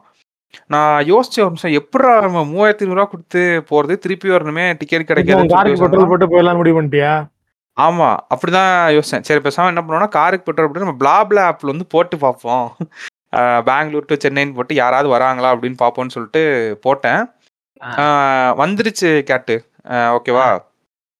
எனக்கு அந்த ஆப்ல இருக்க ஒரு விசித்திரமான இது என்ன அப்படின்னா, இந்த ஆப் ஒருத்தன் கண்டுபிடிச்சிருக்கான்ல, அவனுக்கு என்ன ரெவன்யூ கிடைக்க போகுது பிளாப்லா ஆப்ல இருந்து பாத்தீங்களா? எதுவுமே இல்லை கேட்டேன். எனக்கு அது ரொம்ப சர்ப்ரைசிங்கா இருக்கு. இன்னும் காசு என்கிட்ட கையில கொடுத்துடுறாங்க பேசஞ்சர்ஸ் எல்லாரும் நினைக்கிறேன். அது தெரியல எவ்வளவு வருஷமா பண்ணிட்டு இருக்காங்க. எனக்கு 3-4 வருஷம் முன்னாடியே பசங்க சொன்னானுங்க பிளாப்லான்னு ஒண்ணு 5-6 வருஷம் கம்பெனிலாம் வச்சு ஓடுறாங்க. அப்படியா? எனக்கு அது ரொம்ப இதா இருந்துச்சு. அதாவது ஒரு ரெவன்யூ மாடல், அவன் நல்லெண்ணத்தோட பண்றானா இல்ல ரெவன்யூ ஆக்கணும்னு இது பண்றானான்றது எனக்கு தெரியல. வர பேசஞ்சர்ஸ் என்கிட்ட கையில காசு கொடுத்துட்டாங்க, நான் போறேன் அப்படின்னா லிஸ்டிங் பண்ணிக்கலாம், பெங்களூர் டு சென்னை போகிறேன் வரவங்க வாங்கன்னு சொல்லிட்டு வரவங்க வந்து இது பண்ணுவாங்க. எத்தனை பேர்? 4 பேர் வந்தாங்க. எல்லாருமே ஐடில இருக்கவங்க தான். ஒவ்வொருத்தவங்க டிஃப்ரெண்ட் டிஃப்ரெண்டான இது. நான் வந்து கோர்ல இருந்து இந்த வேலைக்கு மாறினேன், FSSA எக்ஸ்போர்ட்ஸ்ல இருந்தேன்னா அதுல இருந்து டேட்டா அனலிட்டிக்ஸ் படிச்சு. அதுல வந்த 4 பேர்ல 3 பேர் வந்து கோர் வேலையில இருந்தவங்க. சரியா, அவங்க என்ன சொல்றாங்கன்னா, என் கோர்ல வந்து நான் இருந்தேன் ப்ரோ, எனக்கு சம்பளம் 20,000 இருந்துச்சு மேக்சிமம். நான் 2 years 3 years இருந்தேன் ப்ரோ அந்த கம்பெனியில. மேக்சிமம் என்னால போகக்கூடிய அளவுக்கான சம்பளம் எவ்வளவுனா 27,000 ஆச்சான். நீ யோசிச்சு பாரு, இப்ப நிறைய பேர் ஏன் ஐடிக்குள்ள வராங்கன்னா இந்த பூம் அதை அப்படியே கனெக்ட் பண்ற மாதிரி இருந்துச்சு எனக்கு எல்லாமே. அவங்க பேச பேச இந்த கோர்ஸ் ஒரு பக்கம் விற்கிறானுங்களே, data analytics, data science, cyber security, அது அனாலிட்டிக்ஸ் அதுன்னு சொல்லிட்டு இந்த மாதிரி அவங்க அசால்ட்டு சொல்றாங்க. 1.5 லட்சம் சொன்னாங்க ப்ரோ கோர்ஸ், நான் எடுத்து படிச்சேன், நான் ஃப்ரெண்டு வந்து ரெஃபர் பண்ணதுனால இதுக்குள்ள வந்துட்டேன் அப்படின்னு சொல்றாங்க. அவங்க சொல்ற பெயின் பாயிண்ட் வந்து அதுதான். இப்ப எக்ஸிஸ்டிங் ஜாப்ஸ் இருக்குல்ல அதர் தன் ஐடி, நீ மாடா உழைச்சு 2 வருஷம் 3 வருஷம் இருந்தா கூட உன்னோட highest level of salary increase வந்து அவரால் 20,000-27,000 தான் போக முடிஞ்சான். டக்குன்னு இந்த ஃபீல்டுக்குள்ள வந்தாரா, லைக் 1 year எக்ஸ்பீரியன்ஸோ அது ஏதோ கோடிங் தெரியும், ஆட்டோமேஷன் டெஸ்டிங் அதுன்னு சொன்னாங்க. அவர் வந்து இப்போ 80,000 1 lakh கிட்ட ஏர்ன் பண்றேன் அப்படின்னு சொன்னாரு. இது இப்படிதான் நம்ம இவரே எழுதுவார். நம்ம நீங்க சொன்னீங்க இல்லையா, இது நம்ம அஜித் பாலகிருஷ்ணன் இப்படிதான் எழுதுவார். அவரோட ஆர்டிகல் எடிட்டோரியல் வந்து சூப்பரா இருக்கும். எதுக்கு அவரை சொல்றேன்னா, யாராச்சும் அவரை வாசிக்கணும்னு நினைச்சீங்கன்னா ஒன்றும் இல்லை, Monday morning business value note எடுத்துக்கங்க, பிஸ்னஸ் ஸ்டாண்டர்ட் எடுத்துக்கங்க, கடை கடைசி பக்கத்துக்கு போயிருங்க, தலைவர் கரெக்டா வந்துருவாரு டான்னு. என்னைக்காச்சும் மண்டே மிஸ் பண்ணிருப்பாரு, ஆனா கரெக்டா தலைவர் வந்துருவாரு. தலைவர் வந்து அவர் வந்து கேரளாக்காரரு, சரி IIMல தான் படிச்சிருக்காரு, IIMஏ போட்டு அடிப்பாரு, IIM IITஏ போட்டு இருக்கணும், அப்படிதான் இருக்கணும், IIM IITஏ போட்டு அடிப்பாரு. கொல்கத்தா பக்கத்துல ஹார்பர் பக்கத்துல வாழ்ந்துட்டு இருக்காரு, அது வரை நோட் பண்ணிட்டேன். கொஞ்ச நாள்ல அவருக்கு ஒரு மெயில போட்டு, தலைவர் உங்களை பார்க்கணும். அவரோட ஆர்டிகல் எப்படி தெரியுமா இருக்கும், இப்படிதான் ஆரம்பிக்கும். ஒரு ஆர்டிகல் லைஃப்க்குள்ள இருந்து வருவார் அவர். அவரோட ஆர்டிகல்லே எப்படின்னா ஒரு லைஃப் ஸ்டோரியில இருந்து ஆரம்பிக்கும். இங்க ஸ்பீக்கர் அதிகமா போட்டிருந்தாங்க, ஒரே சத்தமா இருந்துச்சு, அப்பதான் யோசிச்சேன் நான் வந்து ஏர்லி 80s நான் என்ன மாதிரி பாட்டு கேட்டுட்டு இருந்தேன், அப்படி இப்படின்னு இப்படின்னு வந்து அங்க வந்து ஐடி செக்டரா கனெக்ட் பண்ணுவார். அவர் ஒரு டெக் பர்சன் வேறையா, அங்க இருந்து ஒரு லைஃபுக்குள்ள இருந்து இது பண்ணுவார். நீங்க சொன்ன கதை கிட்டத்தட்ட அவர் அப்படியே ரிஃப்ளெக்ட் பண்ற மாதிரி இருந்துச்சு. One of my favourite. எனக்கு அவ்வளவு இதா இருந்துச்சு கேட்டு அதுல போறப்ப. எனக்கு என்னன்னா, நான் வந்து சென்னைக்கு இப்ப ஃப்ரீயா போயிட்டேன், லைக் காரை வந்து ஓட்டிட்டு போனதுனால, 4 பேரை ஏத்திட்டு போனதுனால. அவங்களோட கான்வர்சேஷன்ஸ் இருக்குல்ல, அவங்க வந்து என்னென்னமோ பேசிட்டு இருந்தாங்க. நான் வந்து FSSA இதுல இருந்தேன் ப்ரோ, எக்ஸ்போர்ட்ஸ் இதுல இருந்தேன். அதாவது எக்ஸ்போர்ட்டுக்கு ஒரு சர்டிபிகேஷன் வாங்கணுமா, எல்லாருமே ஒரு டொமைன்ல இருந்துட்டு பேங்கிங்ல இருந்தேன் ப்ரோ. நான் எல்லாருமே ஐடி ஃபீல்டுக்கு வந்துட்டாங்க கேட்டு, ஏதோ ஒரு கோர்ஸை படிச்சு இது பண்ணிட்டு அங்க இல்ல ப்ரோ சேலரி வந்து இது பண்ண முடியல, என்னால இதுக்கு மேல இது பண்ண முடியலன்னு வந்துட்டேன்னு சொன்னாங்க. இன்னொருத்தர் வந்தார், ஓகேவா, என் கூட அவர் தான் கடைசியா இறங்கினாரு காரை விட்டு. அவரே ஏன் ப்ரோ கார்ல வந்தீங்க அப்படின்னு கேட்டதுக்கு என்ன சொல்றாரு, ப்ரோ பெங்களூர்ல இருந்து வைசாக் போறதுக்கு வந்து 15,000 காமிச்சிச்சு, அப்புறம் ப்ரோ சென்னை வந்தீங்க அப்படின்னு கேட்டேன்னா சென்னை டு வைசாக் வந்து 5,000 தான் ப்ரோ காமிச்சிச்சு அப்படின்றாரு. இதே இது என்னோட கொலிக்கு, அவர் வந்து ஜம்ஷெட்பூர் போனாரு, சரிங்களா, அங்க போறதுக்கு சென்னை போனார். சென்னை போறப்ப என்கிட்ட தான் கேட்டார், எங்க இறங்கணும் மீனம்பாக்கத்துக்கு. ஒன்றும் கவலைப்படாதீங்க, நீங்க சென்னை வண்டி சில்க் போர்ட்ல ஏறுங்க, சில்க் போர்ட்ல ஏறலன்னா சென்ட் ஜான்ஸ்ல ஏறுங்க, நேரா ஏறிட்டு உள்ள போய் மீனம்பாக்கம் சொன்னீங்கன்னா கரெக்டா உங்களை வந்து எழுப்பி விட்டுருவாங்க. உங்களுக்கு தமிழ் தெரியலன்னா பிரச்சனையா அப்படின்னாரு. We are not like you, we are genuine person, don't worry அப்படின்னு சொல்லி அவரும் அப்படித்தான். அவருக்கு அங்க போறதுக்கு 12,000 கிடைச்சு, பெங்களூர் டு ஜம்ஷெட்பூர் போறதுக்கு, சரிங்களா. ஆனா அவருக்கு சென்னையில இருந்து போறதுக்கு 6K என்னமோ தான் காட்டுச்சான், 6K என்னமோ தான் காட்டுச்சான், 4K என்னமோ தான் காட்டுச்சுன்னாரு. நான் அவருக்கு இங்க இருந்து இங்க பஸ் டிக்கெட் போட்டேன்னா 1000 ரூபாய், நான் போயிட்டு வந்தா கூட எனக்கு இவ்வளவு செலவாகாது. எனக்கு இந்த ஊர்ல தியேட்டர்ல போறதுக்கு அதான் பெரியதா இருக்கு. எங்க ஊர்ல 200 ரூபா தாண்டாதுரா ஒரு படத்துக்கு போறதுக்கு. மொமாஹலி பக்கத்துல அங்க ஒரு 150 ரூபா டிக்கெட். அப்படித்தான் நான் லியோ பார்த்தேன். ஓ அப்படியா, நான் பாக்குறேன் ரிக்ளைனர் சீட்டுன்னு போட்டிருக்கான், 1,600 2,000 ரெண்டு சீட் இருக்கு. அது தியேட்டர்ல மொத்தம் 50 சீட்டு தான் இருக்கும் போல, அது மாதிரி ஒன்று இருக்கு. அப்புறம் கப்பல் சீட்னு போட்டிருக்கான், இது போட்டிருக்கான், அசால்ட்டா இது பண்ணிருந்தாங்க இந்த ஊர்ல. எல்லாருமே வந்து லியோ வந்து ஒரு எபிசோடு எதிர்பார்க்குறீங்க. அந்த எபிசோடு வந்து டாஸ்மனின் தம்பின்னு ஒரு சிஸ்டர் பாட்காஸ்ட்ல நம்ம ரிலீஸ் பண்ணிடலான் இருக்கோம். ஏன்னா அதை பத்தி பேச வேண்டியது நிறைய இருக்கு. நான் ரொம்பவுமே பேசிட்டு இருந்தோம் ரொம்ப நேரம். அதை பத்தி கண்டிப்பா பேசுவோம். மூங்கி கொண்டிருக்க அந்த பாட்காஸ்ட் எழுப்பி விடுவோம். ஆமா, அந்த ஆப் ஏன் சொல்றேன்னா எனக்கு ரொம்ப சர்ப்ரைஸா இருந்துச்சு ஆக்சுவலா. லைக் அதுல என்ன ப்ராஃபிட் எடுக்கிறன்றதே என்னால இது பண்ணவே முடியல. கட்டிது எப்படி மானிட்டைஸ் பண்ணுவான்றதே எனக்கு புரியல. அன்னைக்கு நைட்லாம் சரியான பீக் இது, சரியா பஸ் ட்ரெயின்லாம் கிடைக்கல. அவங்களே அதான் சொன்னாங்க, நான் தட்கல்லாம் போட்டேன் ப்ரோ, 140 வெயிட்டிங் போயிருச்சு, பஸ்ஸில் போனால் 3500 இருந்துச்சு, அதனால தான் பிளாப்ல ஆப்பில் வந்தேன் அப்படின்னு சொல்லிட்டு சொன்னாங்க. இந்த ஆப் நான் 5 வருஷம் முன்னாடியே கேள்விப்பட்டேனே, நல்லெண்ணத்தோட பண்ணுறானான்றதே எனக்கு தெரியல. பரவாயில்ல, லைக் ரெவன்யூ இது பண்ணி போகிற இதுக்கு நடுவில் இப்படியும் ஒரு இது இருக்கா அப்படின்ற மாதிரி இருந்துச்சு. ஸோ யாராவது உங்களுக்கு டிக்கெட்லாம் கிடைக்கலன்னா அதில் சும்மா இன்ஸ்டால் பண்ணி பாருங்கள். உங்கள் ஊர் போகிறதுக்கு யாராவது ஒரு கார் எப்படியாவது கண்டிப்பாக போகும், பெரிய பெரிய ஊர்லாம் இருந்தீங்கன்னா. ஸோ அந்த ஆப்பை வந்து நான் சொல்லணும்னு இருந்தேன் இந்த வாரம். அண்ட் நீங்க சொல்லுங்க, சொல்லி முடிங்க. இல்ல இல்ல, அதான் அந்த நம்ம காரை பத்தி பேசணும்ல, அதாவது இது வந்து ரொம்ப டெஸ்பரேட்டா கனெக்டிங் த டாட்ஸ் மாதிரி. காருக்குள்ள வந்து பெட்ரோல் போடுறல, அதை பத்தி பேசாம போக முடியாதுல. அந்த மாதிரி நம்ம ரொம்ப நாளா ஒன்று சொல்லிட்டு இருக்கோம், ஞாபகம் இருக்கா? இந்த ஆயில் மார்க்கெட்டிங் கம்பெனிஸ்லாம் ஒரு வேலையை பாக்குறாங்க, நம்மளுக்கு இந்த டேட்டா கிடைக்கலன்னு சொல்லிட்டு. அந்த டேட்டா வந்து இப்ப நம்மளுக்கு கிடைச்சிருச்சு. இந்த ப்ராஃபிட் சொன்னோம்ல, ஆமா, இவன் என்ன கூத்து பண்ணியிருக்கானுங்கன்னு பாருங்க. லைக் ஃபினான்ஷியல் இயர் 2023 Q1, சரியா, ஐஓசி வந்து லாஸ்ட்ல போயிருக்கு. அதாவது எவ்வளோ லாஸ்னா 1992 கோடி. ஓ, அப்படியே கட் பண்ணி ஃபினான்ஷியல் இயர் 2024க்கு வந்து நீ Q1 பார்த்தீங்கன்னா உங்க ப்ராஃபிட் எவ்வளோ தெரியுமா? 13790 கோடி. இப்போ 13790 கோடி மைனஸ் 2000 ரவுண்டா வச்சா கூட அவங்க போட்டதை தாண்டி எடுத்துட்டாங்க இல்லையா, 8000 கோடி. பிபிசிஎல் இருக்குல்ல, பிபிசிஎல் வந்து 6000 கோடி லாஸ்ட்ல இருந்திருக்கு போன வருஷம் இதே குவார்டர்ல. சரி, ஆனா இப்ப வந்து எவ்வளவு எடுத்திருக்காங்கன்னா 10500 கோடி நெட் ப்ராஃபிட். இப்ப புரியுதா அந்த டிவிடெண்டுக்கு போஸ்ட் கொடுத்தாங்களா நம்ம ஃபினான்ஸ் மினிஸ்டரா? உங்களுக்கு ஒரு மேட்டர் சொல்லவா? இந்த மேட்டரை நீங்க எந்த பாப்புலர் மெயின் ஸ்ட்ரீம்லயும் பார்க்க முடியாது. இந்த மேட்டர் கொடுத்த மேட்டரு ஆயில் கம்பெனிஸ் வந்து நம்ம கிட்ட இந்த விலை குறைஞ்ச டைம்ல அவங்க எப்படி அந்த விலையை ரைசிங் ஸ்டேட்லயே வச்சு எப்படி அவங்க லாபம் பார்த்தாங்க. அவங்க அந்த லாபம்லாம் நம்மளோட லாபம் தான். ரொம்ப நமக்கு சரிங்களா? நீங்க 6000 கோடியில இருந்து 8000 கோடி பார்த்துருக்காங்க. எவ்வளவு இன்ஃபிளேட்டடான ஒரு நேரத்துல நம்ம இருக்கோம் குமார். இது நான் அதை தான் சொல்றேன். இங்க பாரு, அப்ப உங்க கணக்குப்படி பார்த்தா நீங்க 2000 கோடி 11 மைனஸ் பண்ணா 11000 கோடினா அது எப்பயோ நீங்க அதை ஸ்டாப் பண்ணிருக்கணும் இல்லையா? நாங்க போட்ட ப்ராஃபிட்டுக்கு மேலே எடுத்துட்டோம், இப்ப மக்களுக்காக நாங்க இது பண்றோம்னு சொல்லி அப்ப நீங்க 6 மாசம் முன்னாடி இதெல்லாம் பண்ணிருக்கலாம்.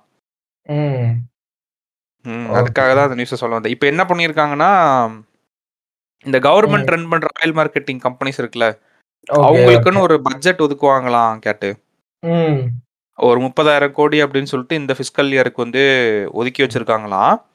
ஸோ கவர்மெண்ட் வந்து அந்த ஃபண்டை வந்து இப்போதைக்கு அந்த கேபிட்டல் வந்து இன்ஃபியூஸ் பண்ண மாட்டாங்களாம். பிகாஸ் அது ஆப்வியஸாக தெரியுது, நீ ப்ராஃபிட் எடுத்துருக்கடா, உனக்கு எதுக்கடா இன்ஃபியூஸ் பண்ணணும் அப்படின்றாங்களாம்.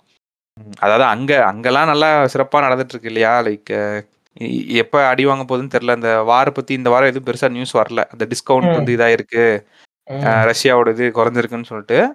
ஆனா நீங்க தெரிஞ்சுக்க வேண்டிய விஷயம் என்னன்னா, போட்ட காசை தாண்டி, அதாவது லியோ கலெக்ஷன்லாம் ஒண்ணுமே இல்லை அப்படின்ற மாதிரி அவங்க அதை தாண்டியே ஒரு பெரிய அமௌண்ட் எடுத்துட்டாங்க ஆயில் மார்க்கெட்டிங் கம்பெனிஸ்லாம். ஆமா ஆமா, எனக்கு இந்த கலெக்ஷனை பத்தி எனக்கு ஒண்ணுமே புரியல. கலெக்ஷனை பத்தி நீங்க ஏன்டா பேசுறீங்க?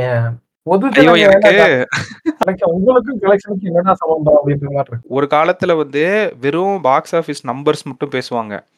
இப்போ அது எங்கே போய் நிற்கிதுன்னா, அட்வான்ஸ் புக்கிங் வந்து இவ்வளவு ஆயிடுச்சு, அதில் ஒரு வேல்யூ வரும் தெரியுமா? இப்போ அட்வான்ஸ் புக்கிங் 1,00,000 டிக்கெட் வந்து already sold for first 3 days அப்படின்னா அதை வந்து கால்குலேட் பண்ணி ப்ரீ சேல்ஸ்லேயே இவ்வளோ இதுன்னு போயிட்டானுங்க.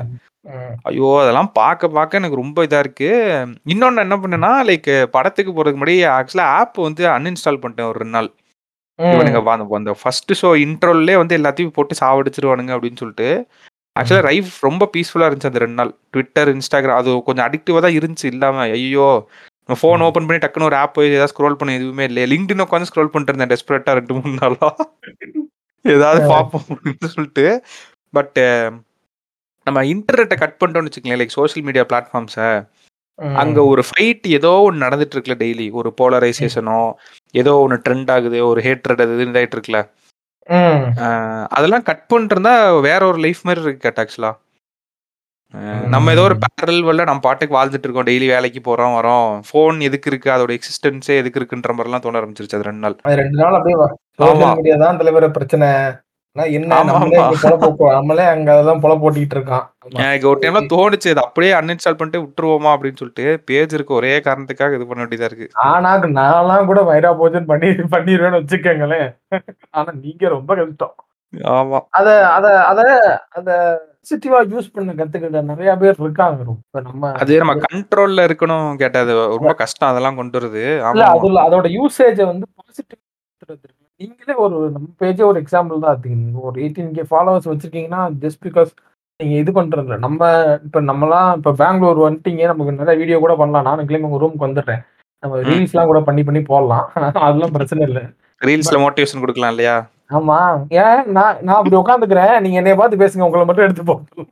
அதான் அப்படிதான் நானும் பண்ணலான் இருக்கேன். செவுத்தை பார்த்து பேசுறதுக்குள்ள கேட்டு ஆப்போசிட்ல உட்கார வச்சுட்டு, காலேஜ்ன்றது எஜுகேஷன் இல்லை, மக்களை பார்த்து கூட நம்ம கத்துக்கலாம். ரெண்டு எடிட்டோர்ல பேசுறேன், நீங்க 2 எடிட்டோர்ல பேசுங்க, ரெண்டு பேரும் சவுத்த பார்த்து பேசி போடுவோம். ஆமா, 30 செகண்ட்ல இது கொடுக்கலாம் இல்லையா, இன்சைட்ஸ் கொடுக்கலாம், வர கூட்டு வந்து ரெக்கார்ட் பண்ண விடுவோம். ஆமா, அந்த மாதிரி ப்ரொடக்டிவா மாத்துவோம். ஓலப்படாதீங்க. கிளாடியா கோல்வின் அப்படின்னு ஒருத்தவங்களுக்கு வந்து நோபல் பிரைஸ் கொடுத்தாங்க. சரிங்களா? எதுக்குன்னா அவங்க வந்து ஒரு ரிசர்ச் பண்ணியிருக்காங்க. உங்களுக்கு வந்து எக்கனாமிக்ஸ்ல கொடுத்துருக்காங்க in terms of gender gap in work part. எக்கனாமிஸ்டா? நானே இதை கேட்கணுன்றதை கேட்டேன். நிறைய பேர் டிஎம் பண்ணியிருந்தாங்க, ப்ரோ ஒரு எக்கனாமிஸ்ட் வந்து நோபல் பிரைஸ் இது பண்ணியிருக்காங்க, நீங்க பேசுங்கன்னு சொல்லிட்டு. சொல்லுங்க. ஸோ மேட்ரு என்னன்னு சொல்றேன். அவங்க என்னன்னா, work force globally work force பார்ட்டிசிபேஷன்ல வந்து 50% உமன் இருக்காங்க, 80% மென் இருக்காங்க. ரொம்ப சரிங்களா? ஆனா இந்தியா அதே இது. அவங்களோட ரிசர்ச் வந்து it is going to be with respect to US.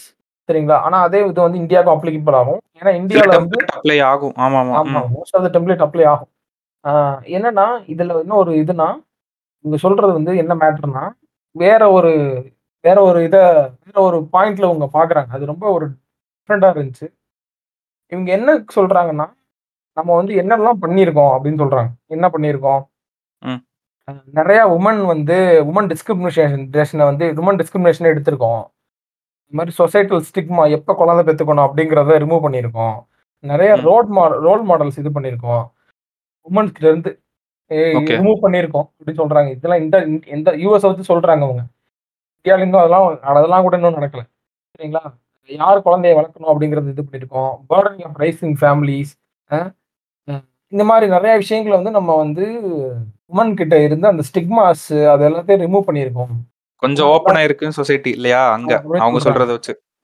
ஆனா இது எதுவுமே ஜெண்டர் பார்ட்டிசிபேஷன்ங்கிற அந்த இது இருக்கு இல்லையா, அதை வந்து அந்த கேப் பிரிட்ஜ் பண்ணவே இல்லை அப்படின்னு அவங்க சொல்றாங்க. இவங்க இதை வந்து எப்படி பாக்குறாங்கன்னா, ஒரு உமனுக்கான இந்த சாய்ஸ் ஆஃப் ஒர்க் அப்படின்றது மென் மாதிரி கிடையாது. They're not. அவங்க வந்து இது அவங்க வேலைக்கு போகணும் அப்படிங்கறது வந்து அவங்க வந்து அப்ரோப்ரியேட் ஜாப், எனக்கு என்ன உமன் அப்ரோப்ரியேட் ஜாப் என்ன அப்படிங்கிறதுல போறாங்க. Which is more like service எக்கனாமிக்குள்ள போறாங்க அப்படின்றாங்க. இதுல இன்னொன்று அவங்க மெயினா இவங்க சொல்றாங்கன்னா, அவங்களோட கருத்து என்னவா இருக்குன்னா, யாருக்காச்சும் வேணும்னா நான் உங்களுக்கு அந்த ஒரு எடிட்டோரியல் ஷேர் பண்றேன். அவங்களோட ஆர்டிக்கல் எதுவும் டைரக்டா நான் பாக்கல, அந்த இதை நான் படிக்கல. அவங்களோட ஆர்டிக்கல ஒருத்தவங்க வந்து ரீட்ரேட் பண்ணி பேசியிருக்காங்க வித் ரெஸ்பெக்டிவ் இண்டியன். இது அவங்க சொல்றது என்னன்னா, ஒரு ஹோலிஸ்டிக் அப்ரோச் வேணும், ஒரு ஃபிஸ்கல்லையும் ரெகுலேட்டரி மெஷர்ஸ் நமக்கு வேணும். எப்படின்னா, ஒரு உமன் ஒர்க் பண்றாங்க அப்படின்னா அவங்களுக்கு எக்கனாமிக்கல் இன்சென்டிவ்ஸ் வரணுன்றாங்க. ஒர்க் பண்றதுக்கே வரணுன்றாங்க. ஒன் ஆஃப் த மெயின் விஷயம் வந்து, நம்ம இப்போ ஒரு எக்ஸாம்பிள் கொடுக்கணும் அப்படின்னா, பாலிசியில இப்போ இது கொடுத்தாங்க இல்லையா, டிராவலுக்கு நம்ம ஒரு இது பண்ணாங்க பாத்திருக்கீங்களா, டிராவல் உமன்.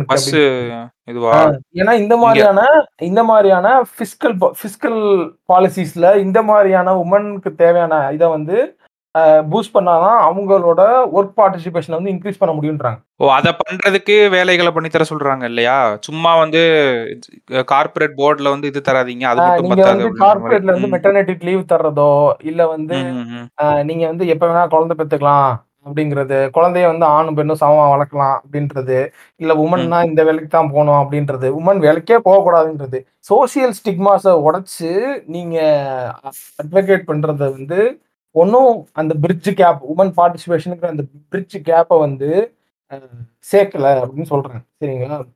ஓ, அது சேர்க்கலை அப்படின்றது யூஎஸ் ரெப்ரஸன்டேட்டிவாக சொல்கிறாங்க. ஆனால் இந்தியாவில் அதை விட மோசமாக இருக்குது. Which is less than 30% participation, women participation. 80% வந்து மென் இருக்காங்க. இதை வந்து சரி பண்ணணும் அப்படின்னா ஃபிஸ்கல்லையும் பாலிசிஸ்லையும் இன்சென்டிவ்ஸும் அதில் வந்து இது பண்ணணும் அப்படின்னு சொல்கிறாங்க.